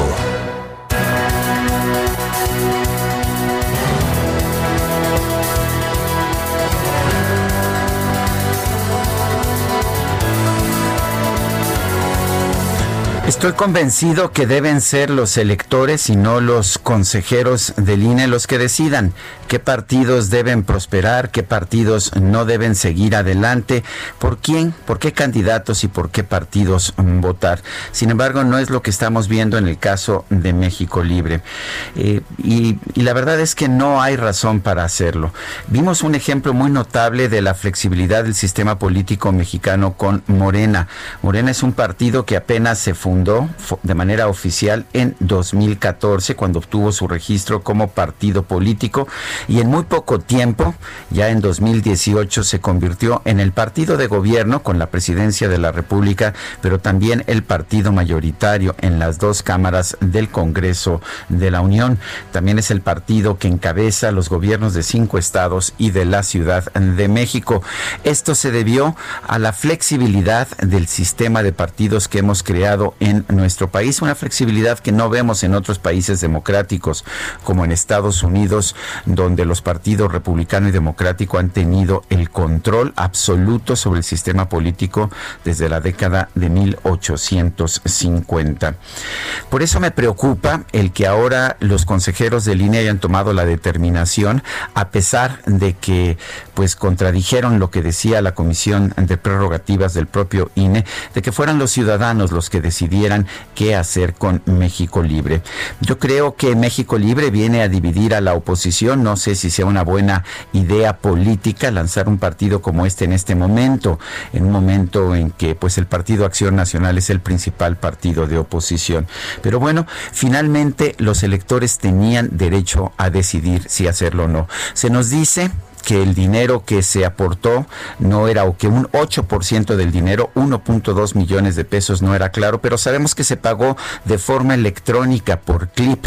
Eh, tenemos por lo menos los últimos cuatro dígitos de estas ah, tarjetas de clip y sabemos que es simple y sencillamente cuestión de hacer una petición a la pues al sistema bancario para tener la plena identificación de estos candidatos o de estos aportantes. No es la misma situación que en Morena, por ejemplo, en que sabemos que se aportó dinero en efectivo y que el propio presidente de la República hoy nos dice que su sueldo se pagaba precisamente de las aportaciones en efectivo y anónimas de los militantes. Me parece muy importante que el Tribunal Electoral del Poder Judicial de la Federación tome una decisión sensata y una decisión independiente. El propio presidente de la República está presionando a los magistrados y no creo que sea correcto. Pero creo que al final no deben ser los consejeros, no debe ser el presidente quien decida por qué candidatos podemos votar. Deben ser los electores. Yo soy Sergio Sarmiento y lo invito a reflexionar.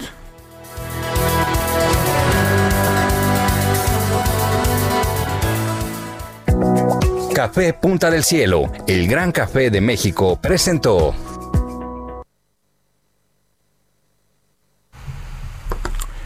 Son las 8 con 34 minutos. Vamos con Mónica Reyes. Nos tiene información importante. Adelante, Mónica.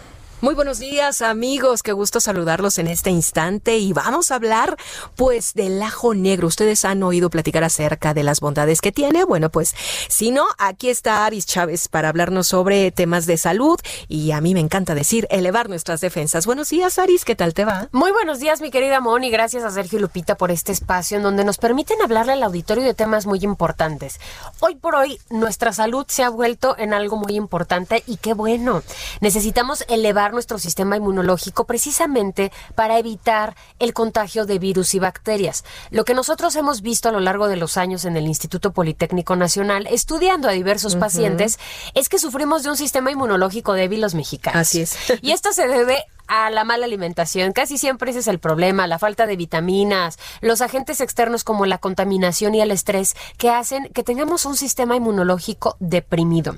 Nosotros estudiando diversos ingredientes nos dimos cuenta que el ajo negro tiene propiedades extraordinarias para elevar nuestras defensas, pero también para mejorar la calidad de todo nuestro aparato respiratorio.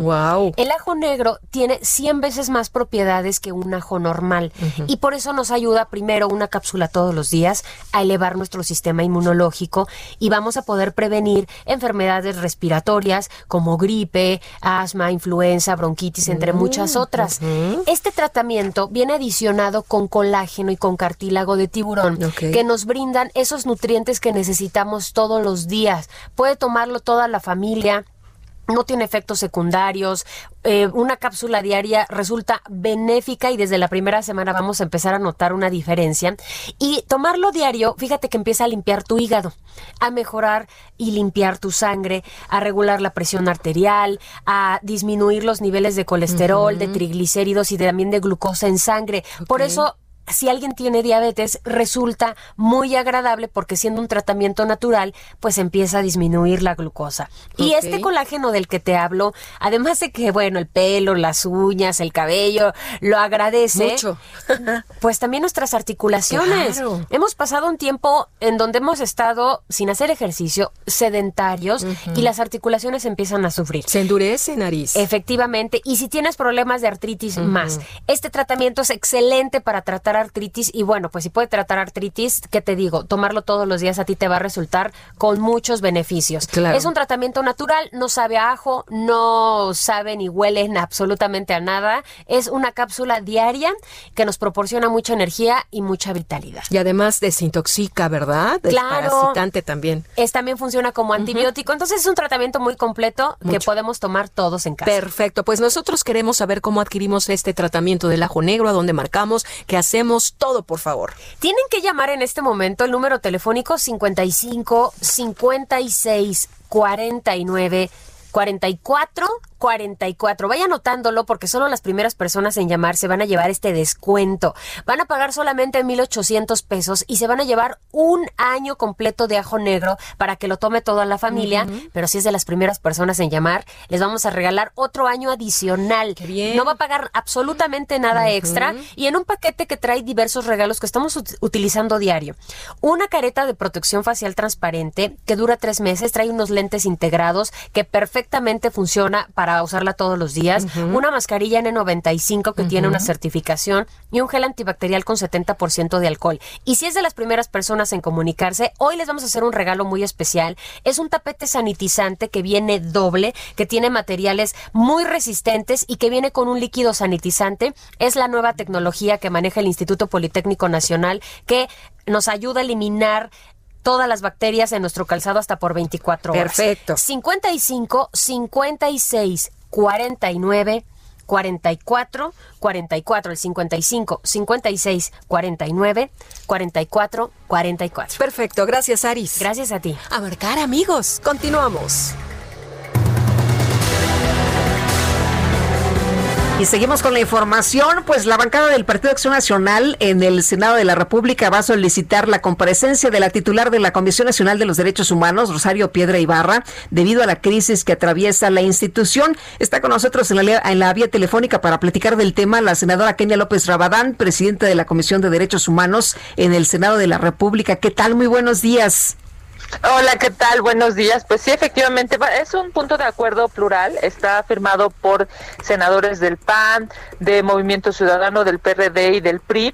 Todos estamos solicitando, bueno, pues que la presidenta de la CNDH, a propósito de esto, de estas irregularidades que se están viendo todos los días en los medios de comunicación, acuda al Senado de la República e informe qué está pasando, pero sobre todo cómo se va a corregir esta, digamos, eh, esta serie de problemas como lo hemos eh, visto. Lupita, han pasado, hemos pasado, digamos, eh, desde que tomó protesta la presidenta de la CNDH eh, de irregularidad en, irregularidad hace unos días. Ella acusó de traidores, la presidenta acusó de traidores a, pues a dos eh, directores generales que ella misma puso. Ellos la acusaron a ella de eh, pues una serie de irregularidades en la institución. Después vimos a algunas víctimas pues quejarse por la atención en la institución, inclusive una víctima amarrarse a la silla, ¿no? Para tratar de eh, pues exigir justicia.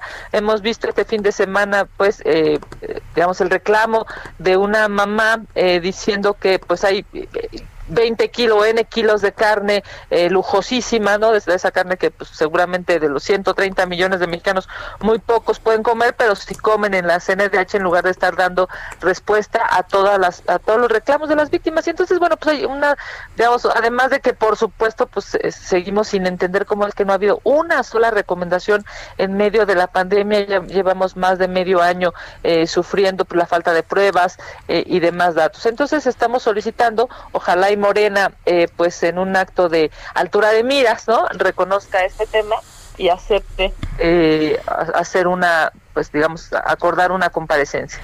Ahora, mucho, mucha gente en Morena está viendo esto como una persecución política por parte del PAN a una, pues a una institución y a, y a su titular, porque son, digamos, cercanos a Morena. ¿Qué opina usted? Sergio, yo te diría, Nosotros hemos reclamado desde el primer día porque tuvieron que robarse votos para que la presidenta actual estuviera en la CNDH, pero la verdad es que también creemos que vale la pena que las instituciones, ¿no? Este, pues salgan avante. Ya México está harto de, de estos reclamos, este, ver la escena de pues de la víctima diciendo, oigan, a mí me dan 300 pesos y vean la cantidad de comida que hay, unos cortes de arriba y es impresionantes, pues para, para los servidores públicos, para los funcionarios de la CNDH. Y el reclamo de esa mamá o, o del reclamo de las mujeres que están, eh, digamos, exigiendo justicia, tomando las instalaciones, es un reclamo de millones de mexicanos. Yo creo que ya no tiene que ver ni siquiera con partidos. Por eso es que este punto de acuerdo incluso lo estamos eh, buscando, ¿no? Yo el día de ayer le envié eh, el punto de acuerdo al senador Monreal, que es el coordinador de Morena, ¿no? Diciéndole que es, es- un, un documento absolutamente institucional, cero politizado, no, no estamos, eh, digamos, eh, pidiendo nada fuera de lugar, sino lo que estamos diciendo es que, mira, así como el PRI y el PAN en su momento citaron a comparecer, no sé, al, al- a los representantes de la Comisión de Atención a Víctimas o a los titulares del IFAI, pues ahora que Morena tenga altura de miras y también cite a comparecer a la presidenta de la CNDH, vamos a ver, porque, a ver, numéricamente eh, todos sabemos que si Morena dice no, pues simple y sencillamente van a dar eh, la espalda a esta preocupación y vamos a seguir eh, pues haciendo caso omiso, ¿no? A, una exigencia que hoy todas todos los días, digamos desde la semana antepasada, todos los días la CNDH dan dan notas y ninguna nota es positiva, o sea, me refiero, no hay una recomendación por falta de pruebas, no hay una recomendación por falta de medicinas eh, para los niños con cáncer, no con cáncer, no hay una sola recomendación por eh, digamos por las omisiones que este gobierno está teniendo. A mí me parece que urge que la CNDH se dé cuenta, la presidenta de la CNDH se dé cuenta del papel histórico que le está tocando vivir y que deje de estarse preocupando tanto por pues por este gobierno, todos sabemos que pues, tiene un afecto personalísimo con, con el presidente de la República, pero que priorice que hoy es servidora pública, hoy cobra como servidora pública, hoy su- cheque lo pagan los impuestos de todos los mexicanos, incluyendo la comida y esos grandes cortes de carne que se vieron este fin de semana en, en los videos que se viralizaron, pues todo eso lo pagan los ciudadanos y es a quien tendría que darles respuesta más allá de su afecto personal con el presidente. Kenia, ¿cómo ves las acciones de estas mujeres? ¿Tú también lo calificas como un eh, eh, acto de vandalismo? No, me parece que ayer se equivocó y se y, y digamos se equivocó terrible el presidente de la República. Yo tengo claro que cada día en la mañanera, ¿no? Hay, hay digamos hay mentiras o falsas eh, verdades o hay verdades a medias y hay posiciones que pueden ser muy litigables, ¿no? Por ejemplo, cuando ha dicho que no es feminista pero es humanista, bueno, pues ahí podemos discutir un montón sobre el tema. Pero el que ayer haya se haya preocupado más por un cuadro de madera no que además es un es un es, es un cuadro de por Dios es un es un es un tangible es, es algo que se toca y que se, y que por supuesto no no no no no podría pasar nada pero tocar a una mujer matar a una mujer violar a una mujer eh, digamos, eh, lastimar a una mujer, eso sí es brutal, eso, eso sí es terrible. Y que el presidente de la República considere que las mujeres que están eh, eh, pues manifestándose eh, son vándalas, ¿no? Son actos de vandalismo, es preocupante, porque entonces el problema es que el presidente no entiende lo, lo que está pasando, no entiende la preocupación. Cada, todos los días, Lupita, eh, se asesinan a más de 10 mujeres en este país, ya sea por feminicidios o por homicidios dolosos. Es un país peligroso para ser mujer y que el presidente está más preocupado por un cuadro, ¿no? Por, por, por un pedazo de, tela y un vidrio, este, pues eso es, eso es terrible. Eso me parece que, que demuestra por qué estamos metidos en estos problemas, ¿no? Porque el presidente me parece que eh, sigue siendo parte de esos políticos del siglo pasado en donde las mujeres nada más servían para los discursos, pero no para, para las realidades, no para darles servicios, no para darles medicinas, no para eh, garantizarles sus derechos. Pues senadora Kenia López Rabadán, presidenta de la Comisión de Derechos Humanos en el Senado de la República, gracias por tomar nuestra llamada. Muchísimas gracias, pues ojalá y Morena priorice a los mexicanos y no eh, priorice, digamos, al gobierno. Ojalá y, podamos lograr este acuerdo en el Senado de la República por el bien, sobre todo, de las víctimas de este país. Les mando un abrazo. Gracias. Día. Igualmente, Kenia. Y bueno, cabe señalar que el senador Ricardo Monreal no descarta la comparecencia de Rosario Piedra como propone, eh, como se ha planteado, como se ha propuesto por otros partidos políticos, eh, pero sí lo que él está planteando es que haya un diálogo previo. Así que, pues ya veremos. Bueno, vamos, vamos con, a continuar con el tema. Hay activistas, familiares de víctimas y de mujeres desaparecidas que están exigiendo la renuncia de Rosario Piedra Ibarra. En la línea telefónica tenemos a Erika Martínez. Ella es madre de una víctima y gracias Erika Martínez por tomar esta llamada. No, gracias a ustedes por darme voz. Buenos días. Eh, Buenos días. Sí, Erika, cuéntenos eh, por qué, por qué pedir la renuncia de Rosario Piedra Ibarra. Pues porque simplemente no trabaja, no trabaja para el pueblo. Eh, hemos sido eh, omitidas y simplemente porque también ella nos ha agredido como, como mujeres. Entonces, al ver que no trabaja, pues ¿para qué queremos a, un, a una persona que supuestamente está para representarnos, para velar por nuestros derechos y que pues simplemente no estamos viendo los resultados del supuesto trabajo que ella está haciendo? Erika, ustedes ya habían pedido apoyo de acompañamiento de la Comisión Nacional de los Derechos Humanos, ya habían denunciado que no estaban llevándose bien las investigaciones, que los estaban re- revictimizando. ¿Ustedes ya habían eh, hecho estos señalamientos? Sí, claro que sí. Sí, ya se habían hecho. Por eso exactamente, este, pues, estamos haciendo la toma de estas instituciones porque pues no se nos dio respuesta. Al no obtener respuesta, este, pues no nos, no nos dejaron otra más que hacer esto. Porque yo no salí, yo no salí a, a- buscar, yo no salí a pintar, ni a rayar, ni a romper. Yo salí porque las mismas instituciones me obligaron a hacer esto. Sí, porque no me daban, no, no- simplemente no, no me dieron justicia, no le dieron justicia a mi hija. Y ya estoy cansada, estoy cansada que estas instituciones nos violenten, ¿sí? Porque ahora ya no somos violentadas por es- esa persona que violó a mi hija, ahora ya estamos siendo violentadas por las mismas instituciones. El, eh, Erika, ¿qué, ¿cuánto tiempo van a permanecer allá? ¿Han, han- han dicho que van a quemar incluso la, eh, las instalaciones, la oficina? No, no vamos a hacer eso, ¿sí?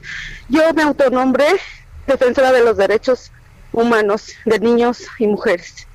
Yo no puedo violentar los derechos de otras personas, ¿sí? Eso es, eso es falso, eso es, es algo que a lo mejor lo decimos en un momento de des- des- desesperación. Ajá, entonces, simplemente que aquí lo que nos llevó a esto es el coraje de que no seamos atendidas, de que ya cuántos años, cuántos tiempo llevamos y que hasta el día de hoy no hemos sido atendidas.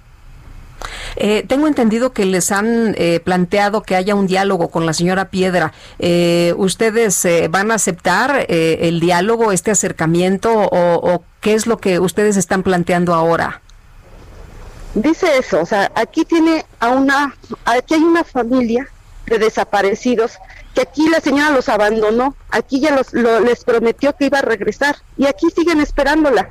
Entonces que no nos diga que ella está interesada en un diálogo cuando ni siquiera ha venido a, atender a esa familia que las tiene aquí desde el miércoles, esperándola. Entonces, si a esa familia que las tiene aquí desde el miércoles y a nosotros que tenemos tres años esperando su respuesta, ¿sí? Ahora no que no queremos ya eh, sentarnos a hablar con ella, queremos soluciones inmediatas. No no más papeles, no más promesas.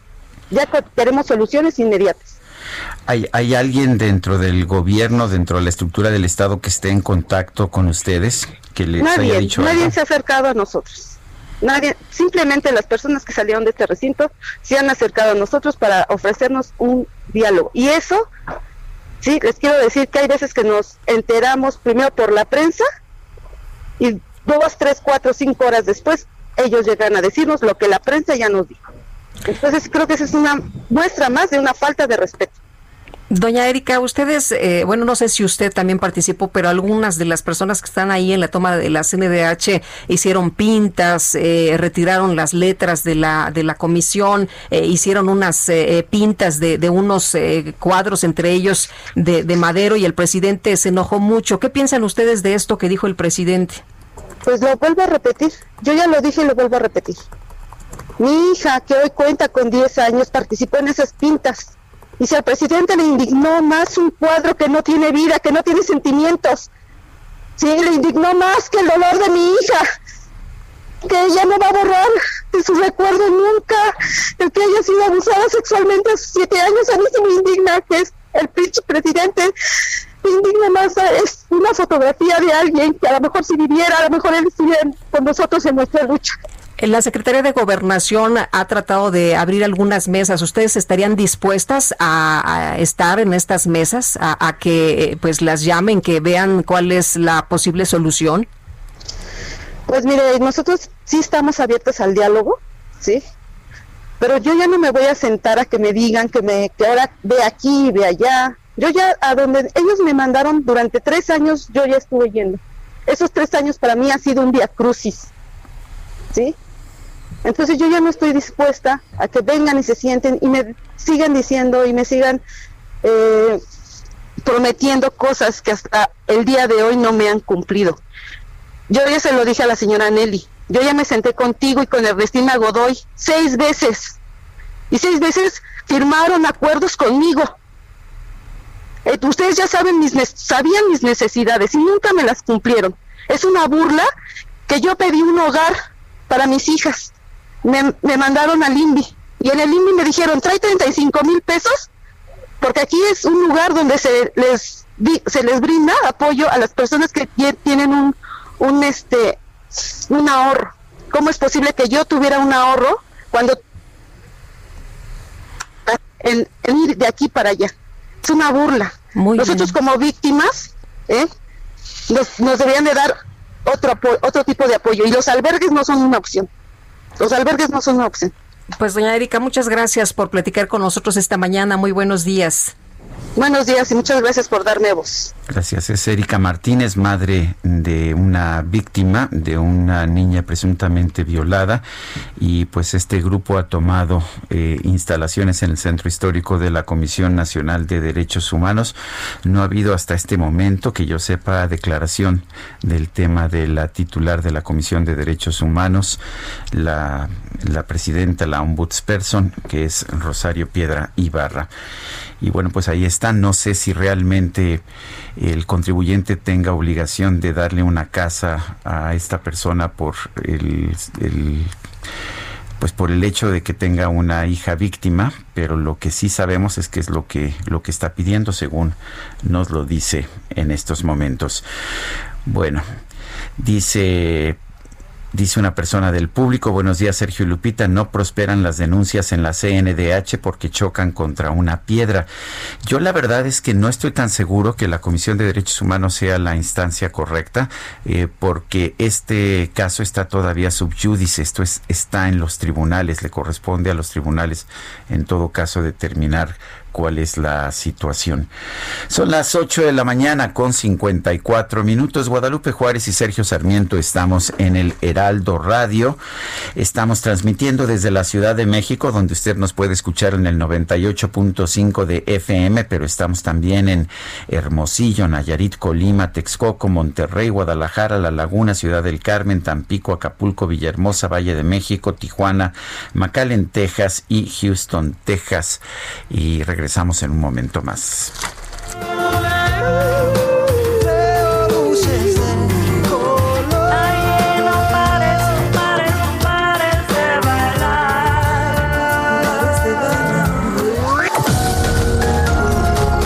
Sarmiento y Lupita Juárez quieren conocer tu opinión, tus comentarios o simplemente envía un saludo para ser más cálida esta mañana.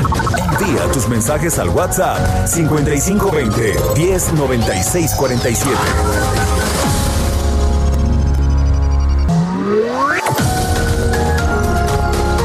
Continuamos con Sergio Sarmiento y Lupita Juárez por El Heraldo Radio.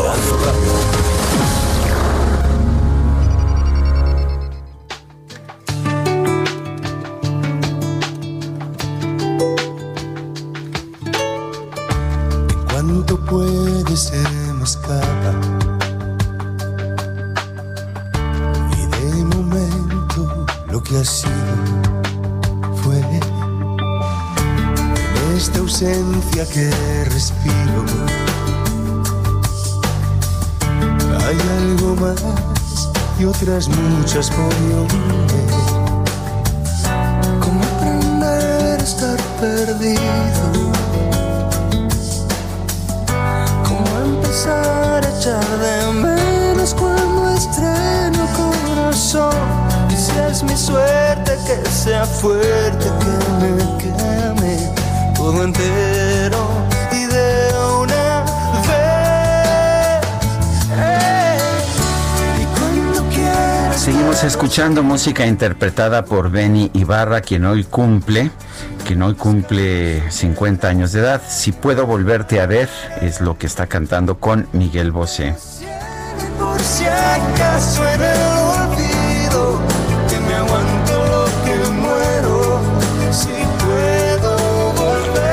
Bonitas canciones tiene, tiene muy buenos temas y la verdad es que eh, me gusta mucho y ojalá que pues que tenga una larga vida muy feliz, Benny.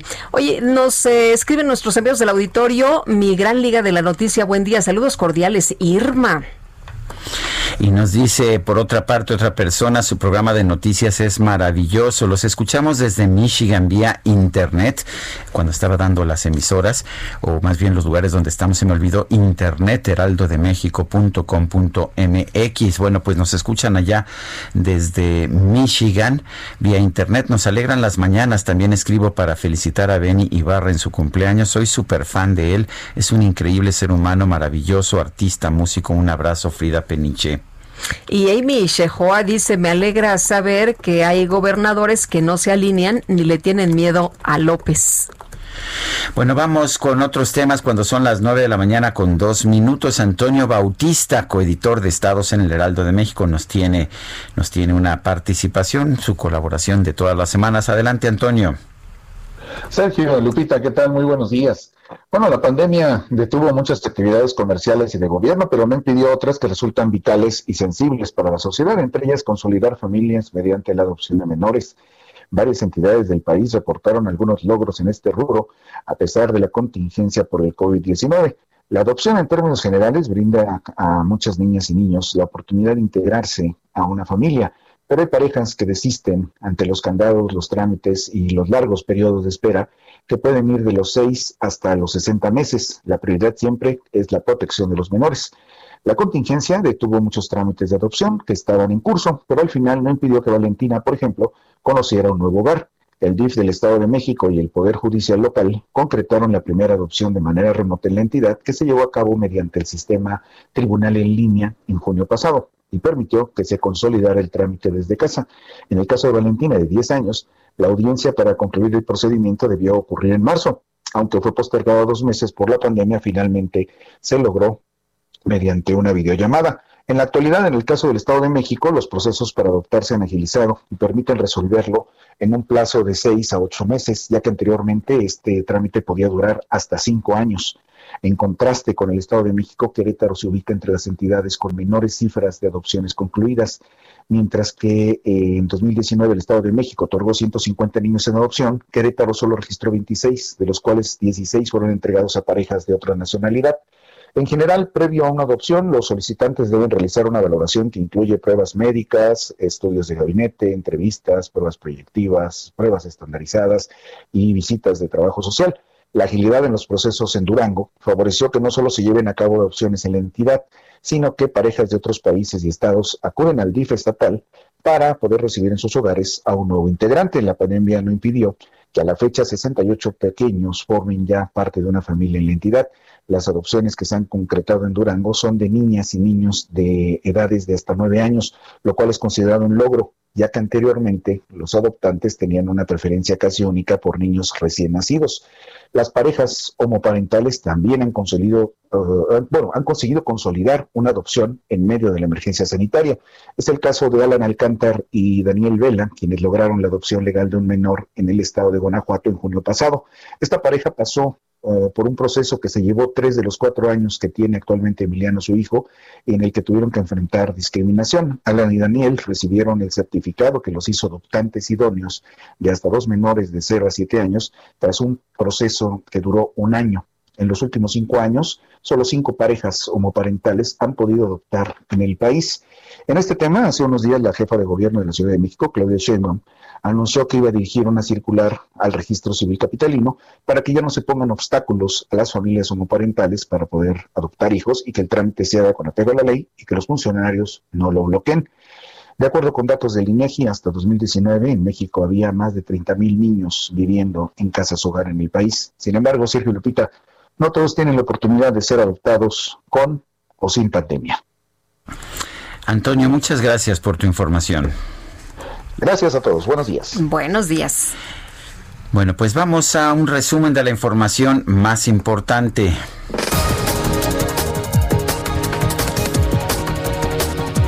Desde Palacio Nacional, el canciller Marcelo Ebrard informó que el gobierno de México ya confirmó su intención de participar en el programa global COVAX Facility para tener acceso a diferentes vacunas contra el coronavirus. Significa la expresión del interés de nuestro país por adquirir dosis necesarias para vacunar a la población nacional. Se eligió por parte del sector salud la modalidad de compra opcional que otorga mayor flexibilidad. ¿Cuáles serán los siguientes pasos? Confirmar esta carta de intención el 19 de septiembre, que ya sería vinculante, y finalmente hacer el pago correspondiente, o que le corresponde a México, más o menos por ahí del 9 de octubre. Son los pasos a seguir. ¿Cuántas vacunas está desarrollando COVAX a esta fecha? 18.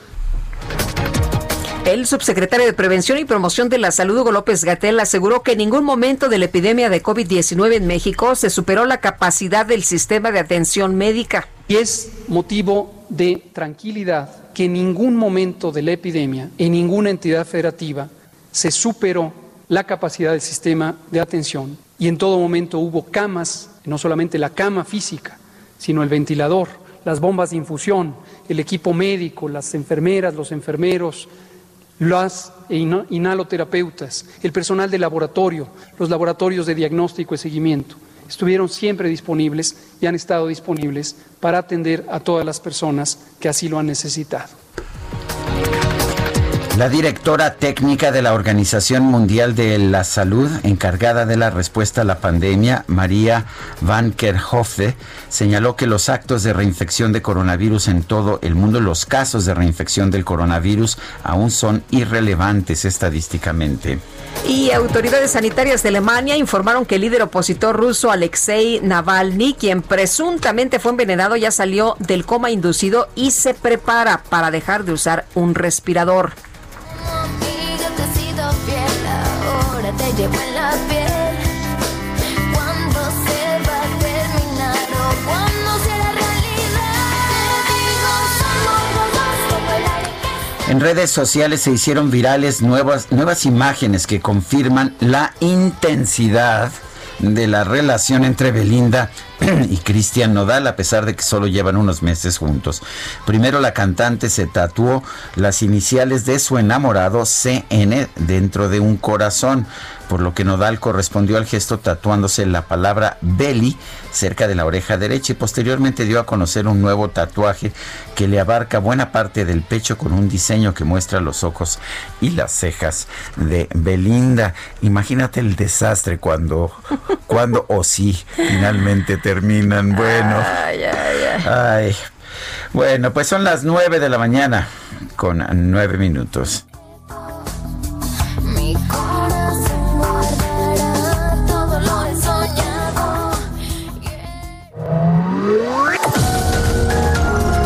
Para Sergio Sarmiento tu opinión es importante. Escríbele a Twitter en arroba Sergio Sarmiento.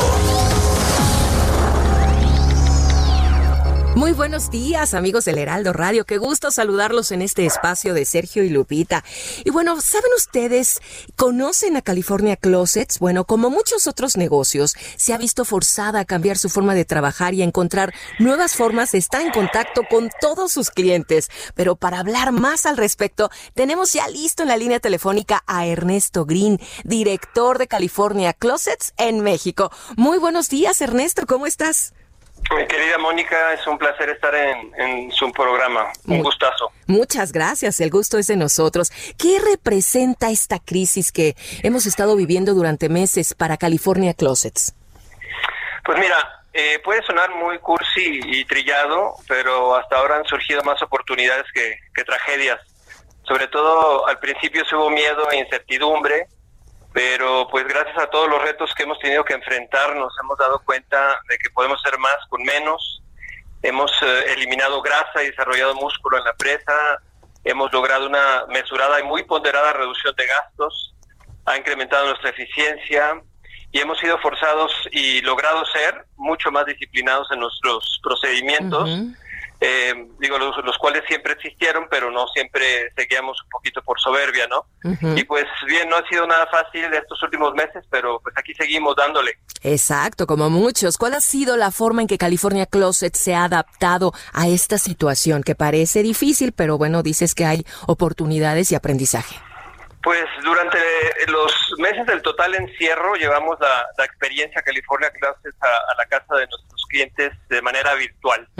Este, nuestros diseñadores expertos presentaron sus proyectos en tercera dimensión y el cliente podría ver exactamente lo que se le iba a instalar en la pantalla de, de su computadora una vez que nos permitieran re- regresar a, a trabajar y, y- e instalarles, ¿no? Ajá. Hoy ya estamos atendiendo en físico, pero tomando medidas extremas y, y abriendo las tiendas exclusivamente por cita por la seguridad de, de nuestros clientes y colaboradores. Claro, no han dejado de estar presentes en el público, sobre todo el que ya los conoce y además agregando a aquellos que por supuesto quieren conocer California Closets. Ernesto, hasta el momento, California Closets que tú representas aquí en México, ¿ha sabido responder a las necesidades de sus clientes, sobre todo de sus clientes cautivos? Sí, fíjate que, que esto de la tecnología ha resultado ser maravilloso. Han, han- han surgido cosas que la verdad yo jamás esperé.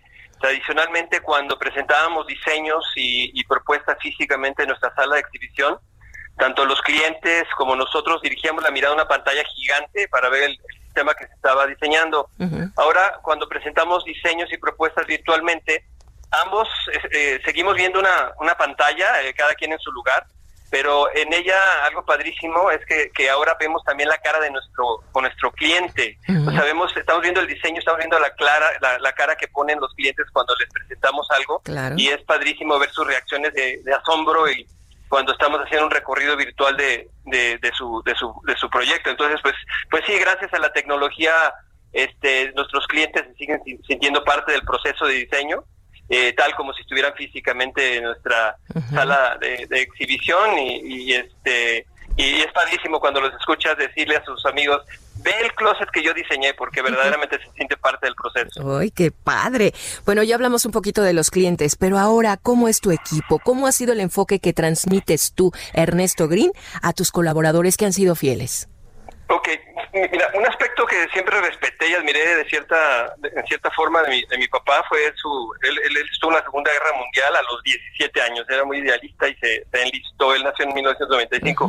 Y yo siempre me, me pregunté, ¿cu- ¿qué, qué hace un chaval a esa edad matando gente y, y evitando ser matado? ¿Cuáles eran sus ideales? ¿Qué anhelaba? ¿Cuáles eran sus miedos?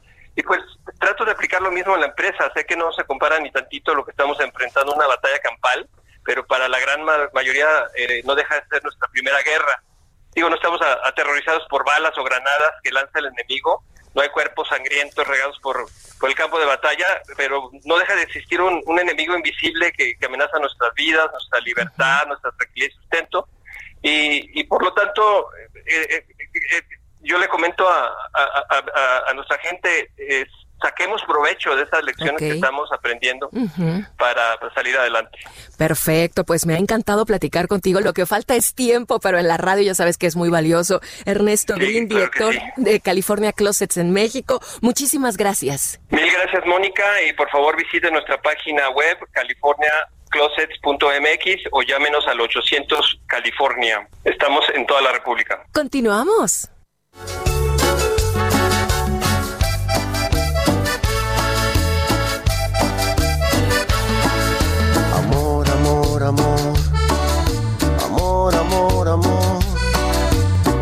Que me vuelvan a mirar.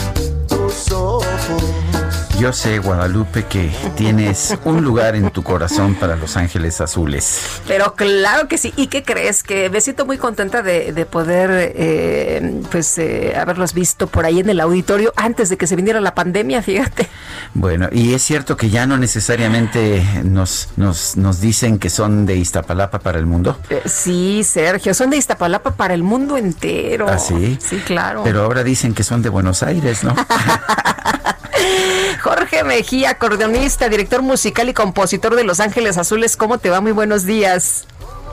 Muy buenos días, Lupita. Un saludo para ti, un, pa- un saludo para Sergio Sarmiento, que estamos aquí presentando nuestro nuevo disco desde Iztapalapa para el mundo y ahora de Buenos Aires para el mundo. Oye, este, qué cambio, ¿no? Ahora desde Buenos Aires para el mundo. Cuéntanos de este disco.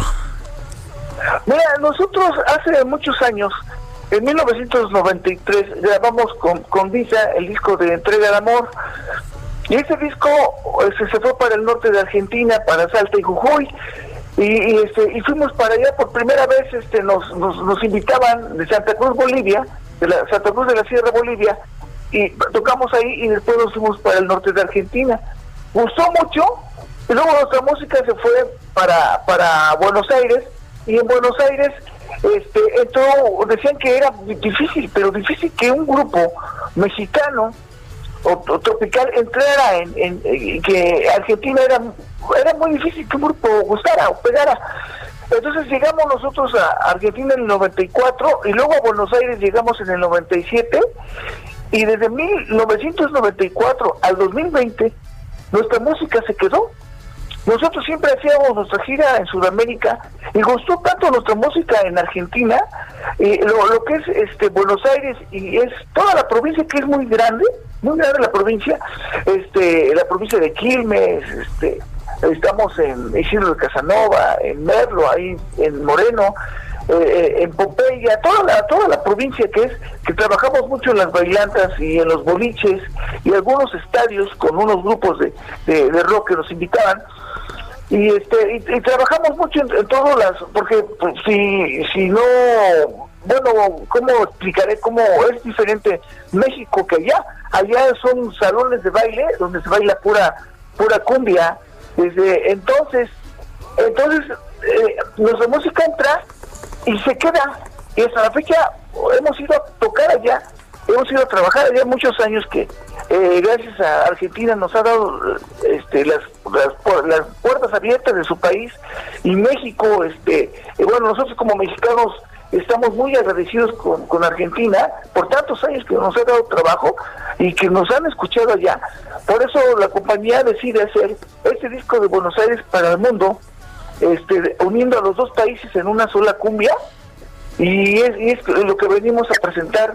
Este, tenemos, muchos videos de esos de aquellos años de cuánto éxito ha tenido Los Ángeles Azules en, en Argentina, en Paraguay, este, desde- empezando desde Bolivia y es, y es por ello que hoy presentamos este disco con cumbia villera, cumbia argentina y cumbia mexicana, una mezcla de sonidos y artistas argentinos, la mayoría, un artista chileno que es Américo y, y- y dos artistas que es Julita Venegas y Jay de la Cueva, este, mexicanos, y así se forma este, este disco de 13 temas.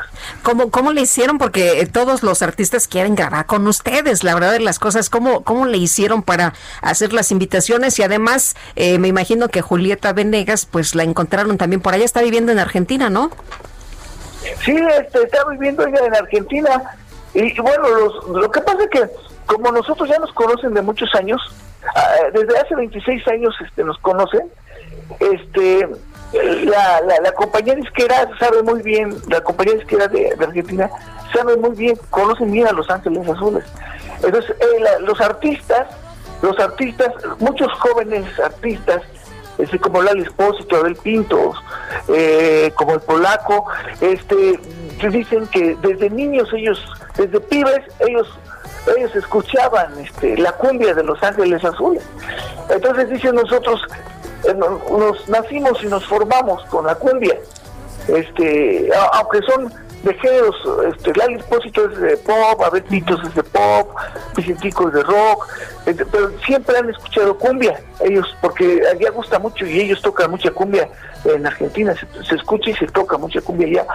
Entonces dicen, eh, desde entonces este, escuchamos cumbia y, y todos, aunque sean de otros géneros, todos muy contentos participando con Los Ángeles Azules en este disco bonito que les venimos presentando de Buenos Aires para el mundo. Muy bien.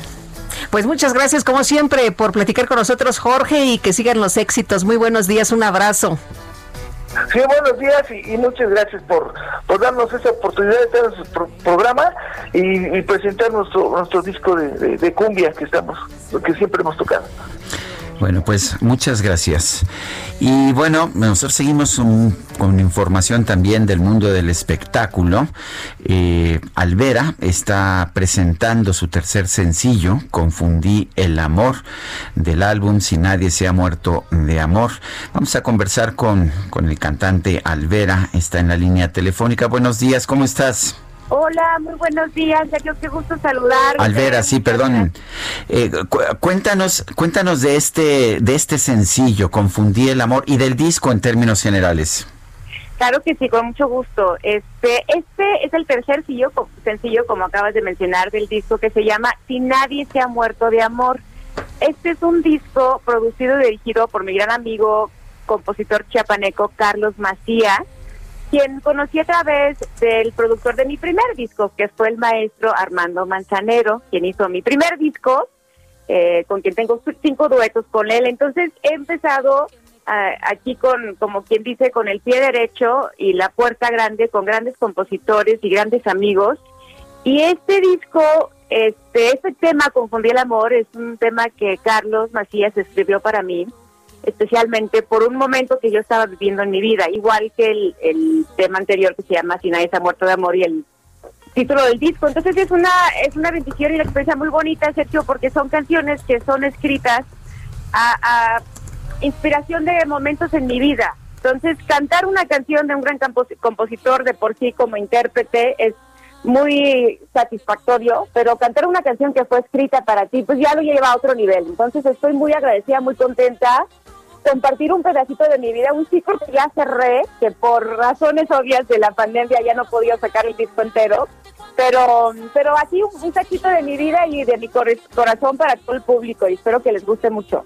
Oye, además, eh, la- las circunstancias han obligado a presentar las cosas de otra manera, ¿no? La, la música de otra forma, pero también tiene sus ventajas porque a lo mejor en lugar de estar en un lugar eh, cerrado con poquita gente, pues a lo mejor te animas y, y ya estás con miles, millones de personas, ¿no? Sí, de hecho esto del live streaming ya tuve la oportunidad de hacer uno justo con Carlos Macías. Voy a tener la oportunidad la semana que viene de, de estar otra vez con Carlos Macías, pero ahora en Chiapas, igual haciendo un live streaming, voy a hacer un acústico este desde el estudio de Carlos. Entonces, el- lo bonito es, a ver, te voy a te voy a confesar, no es lo mismo que tener el público delante, ¿no? Porque un artista, un intérprete se nutre de la energía, este, de, la reacción del público, pero también poder llegar a tanta gente eh, en, en un espacio donde sea que estés en el mundo es es algo muy interesante que no lo habíamos experimentado antes. Entonces creo que los dos lados tienen sus ventajas y tal vez sus desventajas, pero experimentar con esto del live streaming, la verdad que, que me emociona mucho, estoy contenta y como dices, Lupita, puedes llegar a mucha más gente que nada más en un concierto, ¿no? Bueno, pues Alvera, gracias por, por esta invitación a escuchar precisamente este sencillo, Confundí el amor, y gracias por ayudarnos a entenderlo al darnos su contexto. Gracias a ustedes, les mando un abrazo muy fuerte, que tengan muy, muy bonita semana y bueno, acá estamos cualquier cosa. Un beso y un abrazo muy fuerte. Gracias, igualmente muy buenos días. ¿A quién no le ha pasado, verdad? Confundir el amor. Pues a veces se confunde uno, ¿no es así? Bueno, son las nueve, nueve de la mañana con 24 minutos. Guadalupe Juárez y Sergio Sarmiento estamos en el Heraldo Radio. Regresamos en un momento más. Aunque me vuelva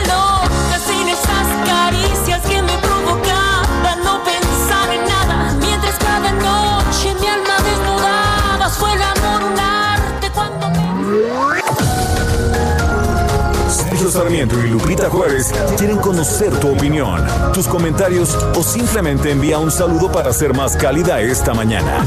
Envía tus mensajes al WhatsApp 5520 109647.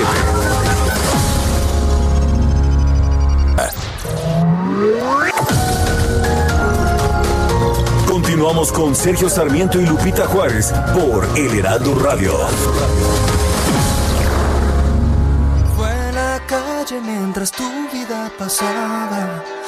Inmediatamente el aire me faltó. Si es verdad que tengo yo un alma gemela, eres tú lo más cercano a ese rumor. Porque puedo ver en tus ojos que mi pasado y mi presente estás tú. Fue en la calle mientras. El destino entre los dos se atravesó. Fue un instante mientras me recuperaba que encontré valor y descubrí el amor.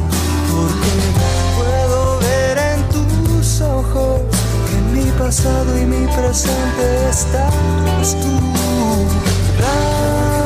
Otra probadita, me gusta, me gusta la voz, me gusta el talento de Benny Ibarra, quien hoy cumple 50 años de edad. No tengas miedo, es el momento. Abre tus alas y volemos cruzando. Muchas felicidades a Beni. Oye, y buenos días, dice eh, el señor Javier Ruiz, hablando de que el home office ha sido más productivo. En la empresa donde laboro, el dueño comenta que no vamos a tener vacaciones porque, pues como no estamos en la oficina trabajando, entonces no nos corresponden. Bueno, y otra persona nos dice, los escuchamos en Pachuca, los saludamos con afecto por tan excelente programa. Les sugiero aborden el tema de la explosión demográfica. Creo que es el problema número uno del país y del mundo. Que manden unos pastes. Ay, de papita con carne molida. Buenos días, chicos. Me encanta la objetividad de su noticiario. Además, la voz del señor Sarmiento me resulta muy tranquilizadora. Gracias. La señora Ruth es lo que nos dice. Mejor vámonos, vámonos con Dalia de Paz, que me resulta muy tranquilizador. Sergio Sarmiento y Lupita Juárez. Tecnología con Dalia de Paz.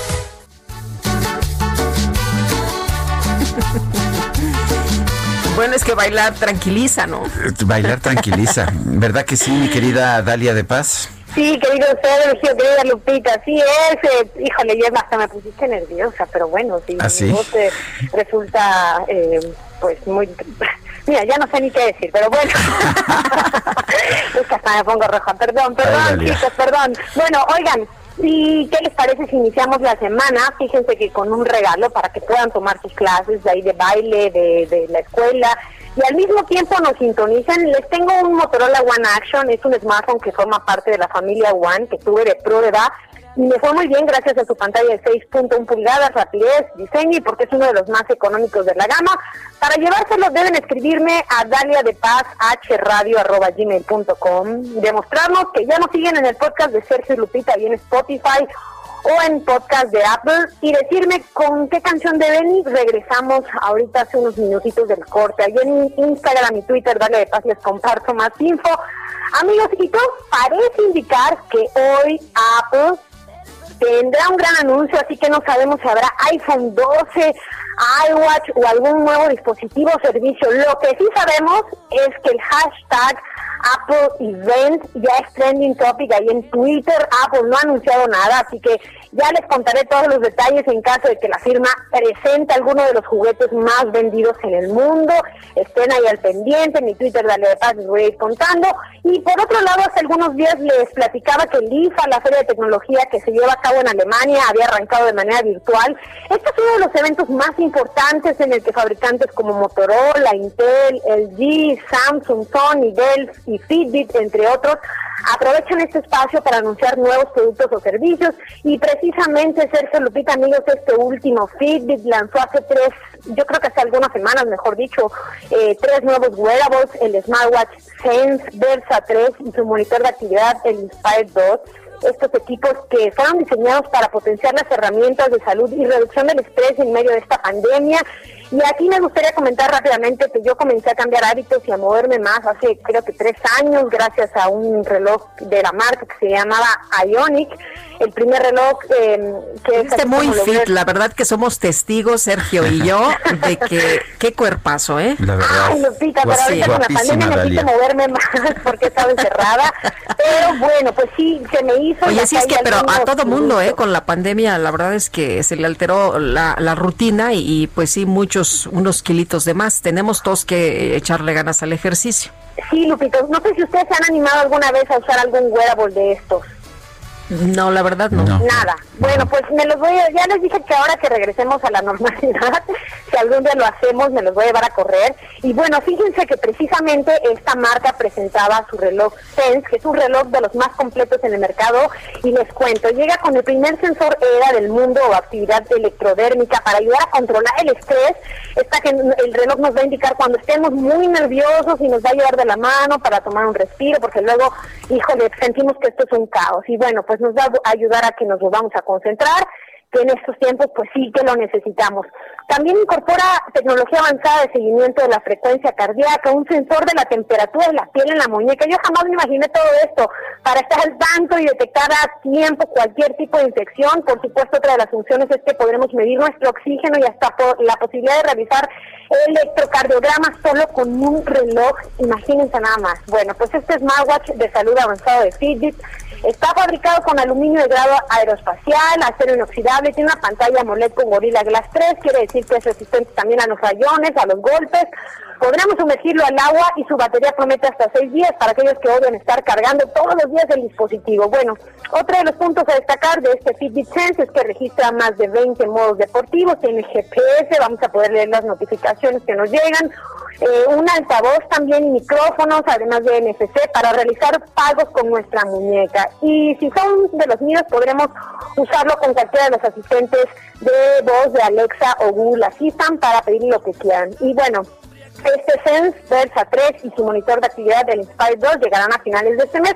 Si les parece bien, más adelante les cuento de los otros modelos. Ahí en mi Instagram y Twitter, Dale de Paz, les doy más detalles. Y ya para concluir, Sergio Lupita, amigos, este 10 de septiembre LG presentará uno de los teléfonos premium más esperados el Velvet, del cual llega con una pantalla de 6.2 pulgadas, tecnología OLED, como si tuviéramos ahí la televisión en nuestra mano, pero nada más que en nuestro bolsillo eh, nos acompañará, audio con doble altavoz, sonido envolvente, y es de los pocos modelos en incorporar ya 3.5. También tres cámaras que se ven espectaculares, eh, hablamos de pues tres sensores de 48, eh, 8 y 5, si bien no recuerdo, si mal no recuerdo, y bueno, pues los otros videos se ven muy pro, habrá que probarlo porque peleará con el nuevo iPhone, el Galaxy Note 20. Ahí en mi Instagram, y en Dale de Paz, les comparto más detalles, Sergio Lupita, y pues cada día, miren, esto no para, la tecnología sigue ahí ayudándonos a resolver todos nuestros problemas. Les mando un abrazote, Sergio Lupita, y nos vamos a correr pronto.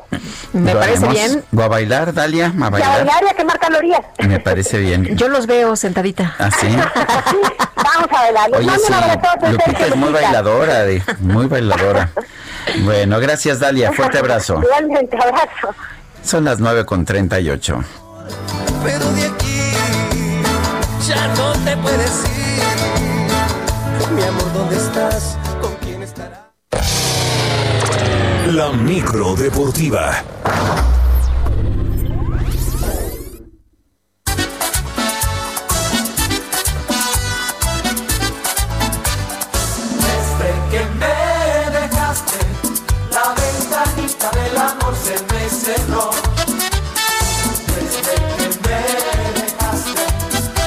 Javier Ortiz, oye, qué barbaridad, qué tristeza.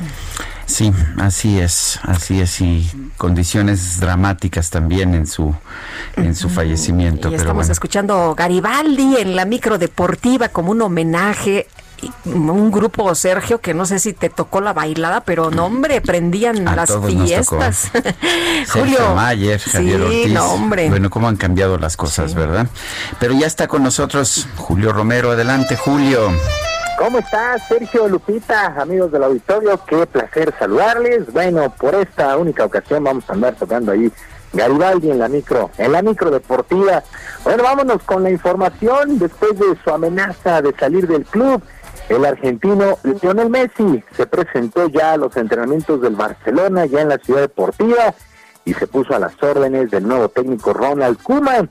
Apenas hay que recordarlo, el pasado viernes el argentino ratificó que se quedaba en el Barça, por lo menos la siguiente temporada, y ha sido pues el primero en llegar a estos entrenamientos. Debido a los protocolos, a los protocolos de sanidad, estará trabajando por 10 días aproximadamente separado del grupo y posteriormente se integrará por completo. Según medios españoles, jugador y timonel tuvieron una breve charla para marcar los lineamientos de trabajo y ambos, ambos han aceptado, pues decir las cosas con la telenovela Lionel Messi, pues que rondaba los 700 millones de dólares, así de, así de sencillo.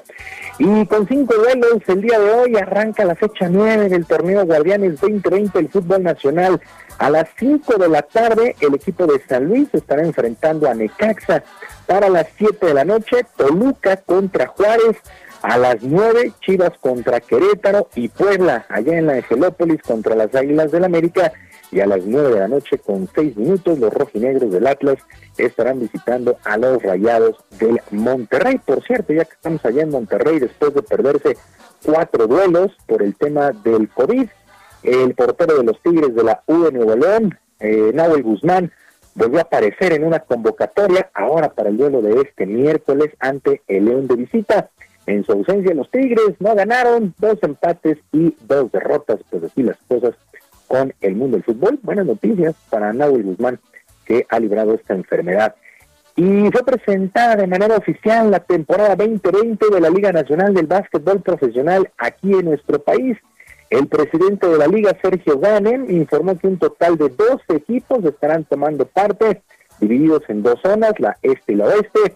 Cada uno jugará 10 duelos de local y 10 duelos de visita a partir de este jueves 10 de septiembre y hasta el próximo 31 de octubre. Cuatro equipos por zona estarán clasificando a los playoffs.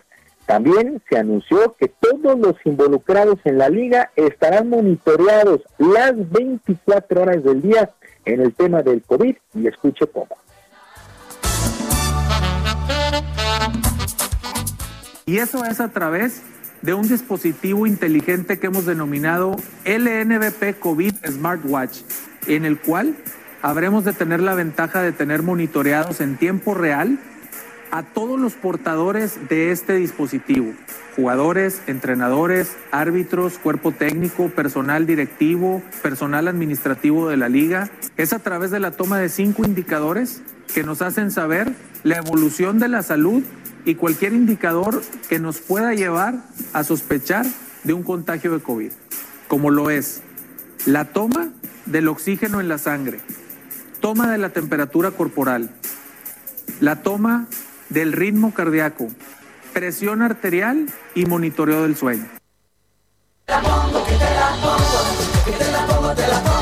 Bendita tecnología, un reloj, un reloj va a tener monitoreados a todos los que lo porten las 24 horas del día. Bueno, y con 27 puntos de Giant Brown, los Celtics de Boston derrotaron 111-89 los Raptors de Toronto y ya tomaron ventaja de tres juegos a dos en la semifinal de la Conferencia del Este en los playoffs en el básquetbol de la NBA.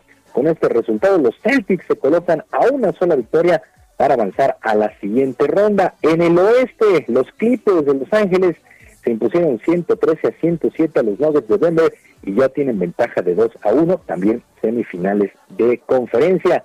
Y los equipos del béisbol de la Liga Mexicana, Generales de Durango, Sultanes de Monterrey, Vaqueros Laguna y Pericos de Puebla, además de la novena de la Secretaría de Marina y una selección local de Texcoco, jugarán a partir de este jueves un torneo de exhibición que será puerta cerrada con el fin de impulsar la pelota en esta zona del Estado de México. Por lo pronto, Carlos Gastelum, quien es el manager de Pericos, traerá a varios titulares, pero además observará muy de cerca varios prospectos que buscan quedarse en el roster para la próxima temporada de la Liga Mexicana de Béisbol.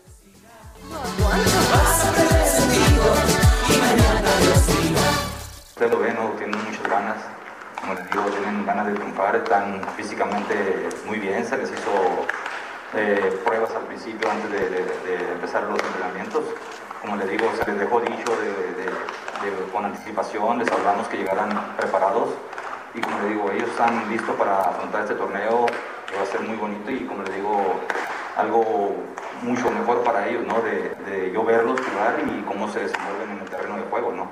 India Jamaica. Pues ya que no hubo temporada en la Liga Mexicana de Béisbol, por lo menos este torneo ahí de exhibición. Y el ruso Daniel Medvedev y el austriaco Dominic Thiem avanzaron a los cuartos de final del Grand Slam de tenis de los Estados Unidos. Medvedev se impuso al, local al estadounidense Francis Tiafoe con parciales de 6-4, 6-1 y 6-0. Por su parte, Tim eliminó al canadiense Félix Auger en tres sets. En damas, la local Serena Williams superó a la griega María Zachary 6-3, 6-7 y 6-3, mientras que la bielorrusa Victoria Zarenka perdió el primer set, tuvo que venir de atrás, pero venció 5-7, 6-1 y 6-4 a Carolina Muchova de la República Checa, así es que continúa la actividad del abierto de los Estados Unidos, todavía sacudidos y ahí medio extrañados por la descalificación de Nova Djokovic, pero bueno, pues sigue, sigue la actividad allá en la Gran Manzana. Sergio Lupita, amigos del auditorio, la información deportiva este martes, que es un extraordinario día. Yo les mando un abrazo a la distancia. Pues muchas gracias, Julio Romero. Muy buenos días. Buenos días. Son las 9 de la mañana con 46 minutos.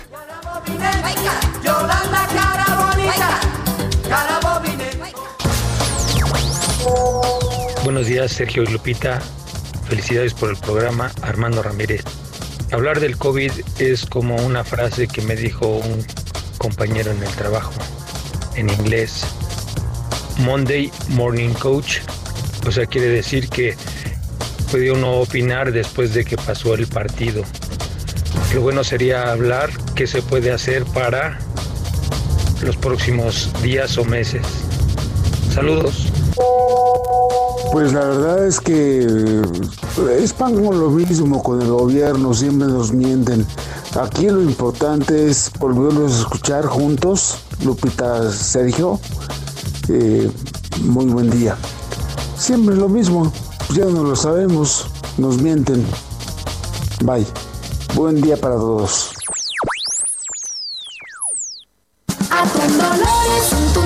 Atún Dolores, la calidad se prueba presenta Gastrolab con el chef Israel Arechiga. Ay, qué rico. Ya, Pues, ya es el momento. Es el momento. Israel, ¿cómo te va? Muy buenos días. Hola, muy buenos días, querida Lupita, Sergio. Pues aquí estamos ya con antojos y no sé ustedes, pero a mí el ambiente me huele a cochinita pibil. ay, ay, qué rico, sí. Pues miren, hoy les voy a hablar de este platillo tradicional mexicano de origen maya y que es uno de los platos que al menos yo más disfruto de la gastronomía mexicana. Es un plato muy, muy, muy tradicional y es un plato que originalmente, en lugar de hacerse con cerdo, se cocinaba con venado, con faisano, con pecarí. Y, y, y hablo de la cochinita pibil porque quiero retomar el tema ya que el viernes pasado hablamos de la cochinita pibil en la edición impresa de Gastrolab en el Heraldo de México y me quedé yo bastante picado con algunos datos que me parecieron espectaculares. Entre ellos, que pibil significa horneado en, y esto es porque pib es el horno, este horno como este hoyo que se hace en la tierra y que se pone leña para cocinar poco a poco la cochinita, que después se envuelve con las hojas de plátano y que se tapa y se deja toda la noche, se deja algunas horas hasta que se va cocinando y la carne queda completamente suave. Ese es uno de los datos que me encantan. Otra de las cosas espectaculares es de que evidentemente el achiote es parte fundamental de la receta.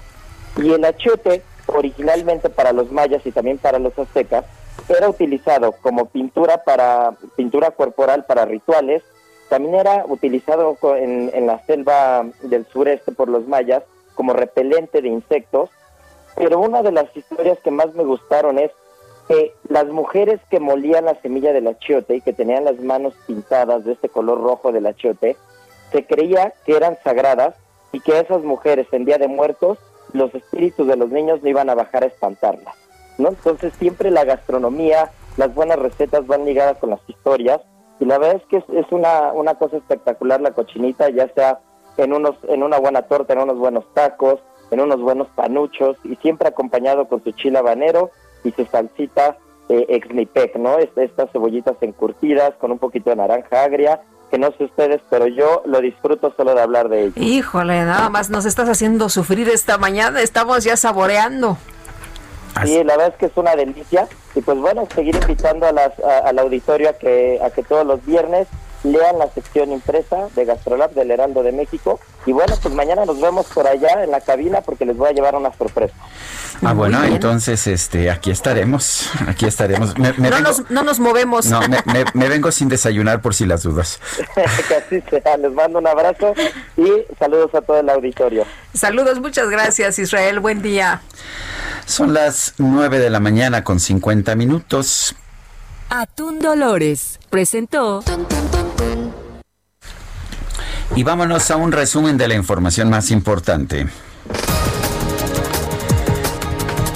En su conferencia de prensa de esta mañana, el presidente López Obrador consideró que no hay nada extraño en la salida de la CONAGO de los gobernadores de la Alianza Federalista. Dijo que están ejerciendo sus derechos y sus libertades. El director de la Lotería Nacional, Ernesto Prieto, informó que a ocho días de que se lleve a cabo la rifa del avión presidencial se han vendido 3.815.000 cachitos, equivalente al 63.58% del total. El presidente de China, Xi Jinping, encabezó una ceremonia en homenaje del personal médico que atendió la pandemia de COVID-19 en su país. El mandatario aseguró que China superó una prueba histórica y extremadamente difícil con su batalla contra la enfermedad. Un tribunal de justicia de primera instancia de Bolivia inhabilitó la postulación del expresidente Evo Morales, quien buscaba presentarse como candidato a senador por la región central de Cochabamba.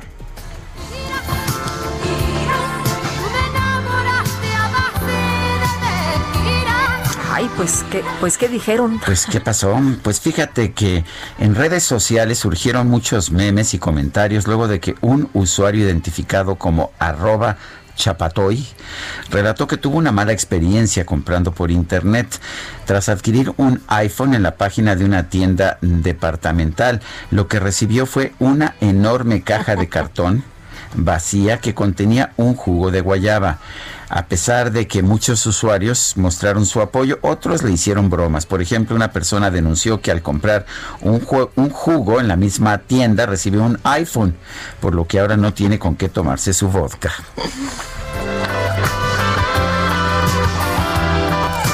Ay, qué cosas. Bueno, Israel Lorenzana desde el centro histórico, ¿cómo estás? Buenos días, ¿qué pasa por allá? Sergio Lupita, gracias. Pues algunos contratiempos para los automovilistas que se desplazan a través del Paseo de la Reforma. Y es que a la altura de la calle de Milán, prácticamente frente al Senado de la República, tenemos un bloqueo. Afectada la circulación, hay que por supuesto utilizar como alternativa, sin duda alguna, Avenida Chapultepec y Zazaga para desplazarse con dirección hacia la Avenida de los Insurgentes. Ya tenemos elementos de la Secretaría de Seguridad Ciudadana, aún así hay que evitar a toda costa transitar sobre el Paseo de la Reforma. Sergio Lupita, la información que les tengo. Muy bien, Israel, muchas gracias, muy buenos días. Hasta luego. ¿Y qué crees, Guadalupe? ¿Qué pasó? Se nos acabó el tiempo, se fue rapidito, ¿verdad? Pues sí, vámonos entonces, que lo pasen todos muy bien, que disfruten este día y mañana nos escuchamos tempranito. ¿A qué tan temprano? Como, bueno, por ahí de las 7. Ah, pues no es tan temprano, ¿no? Estábamos... eh, eh, A las 5. Hemos estado en peores horarios. Bueno, pues nos despedimos con esta llueve luz y un fuerte abrazo a Benny Ibarra el día de su cumpleaños. Hasta mañana. Gracias de todo corazón.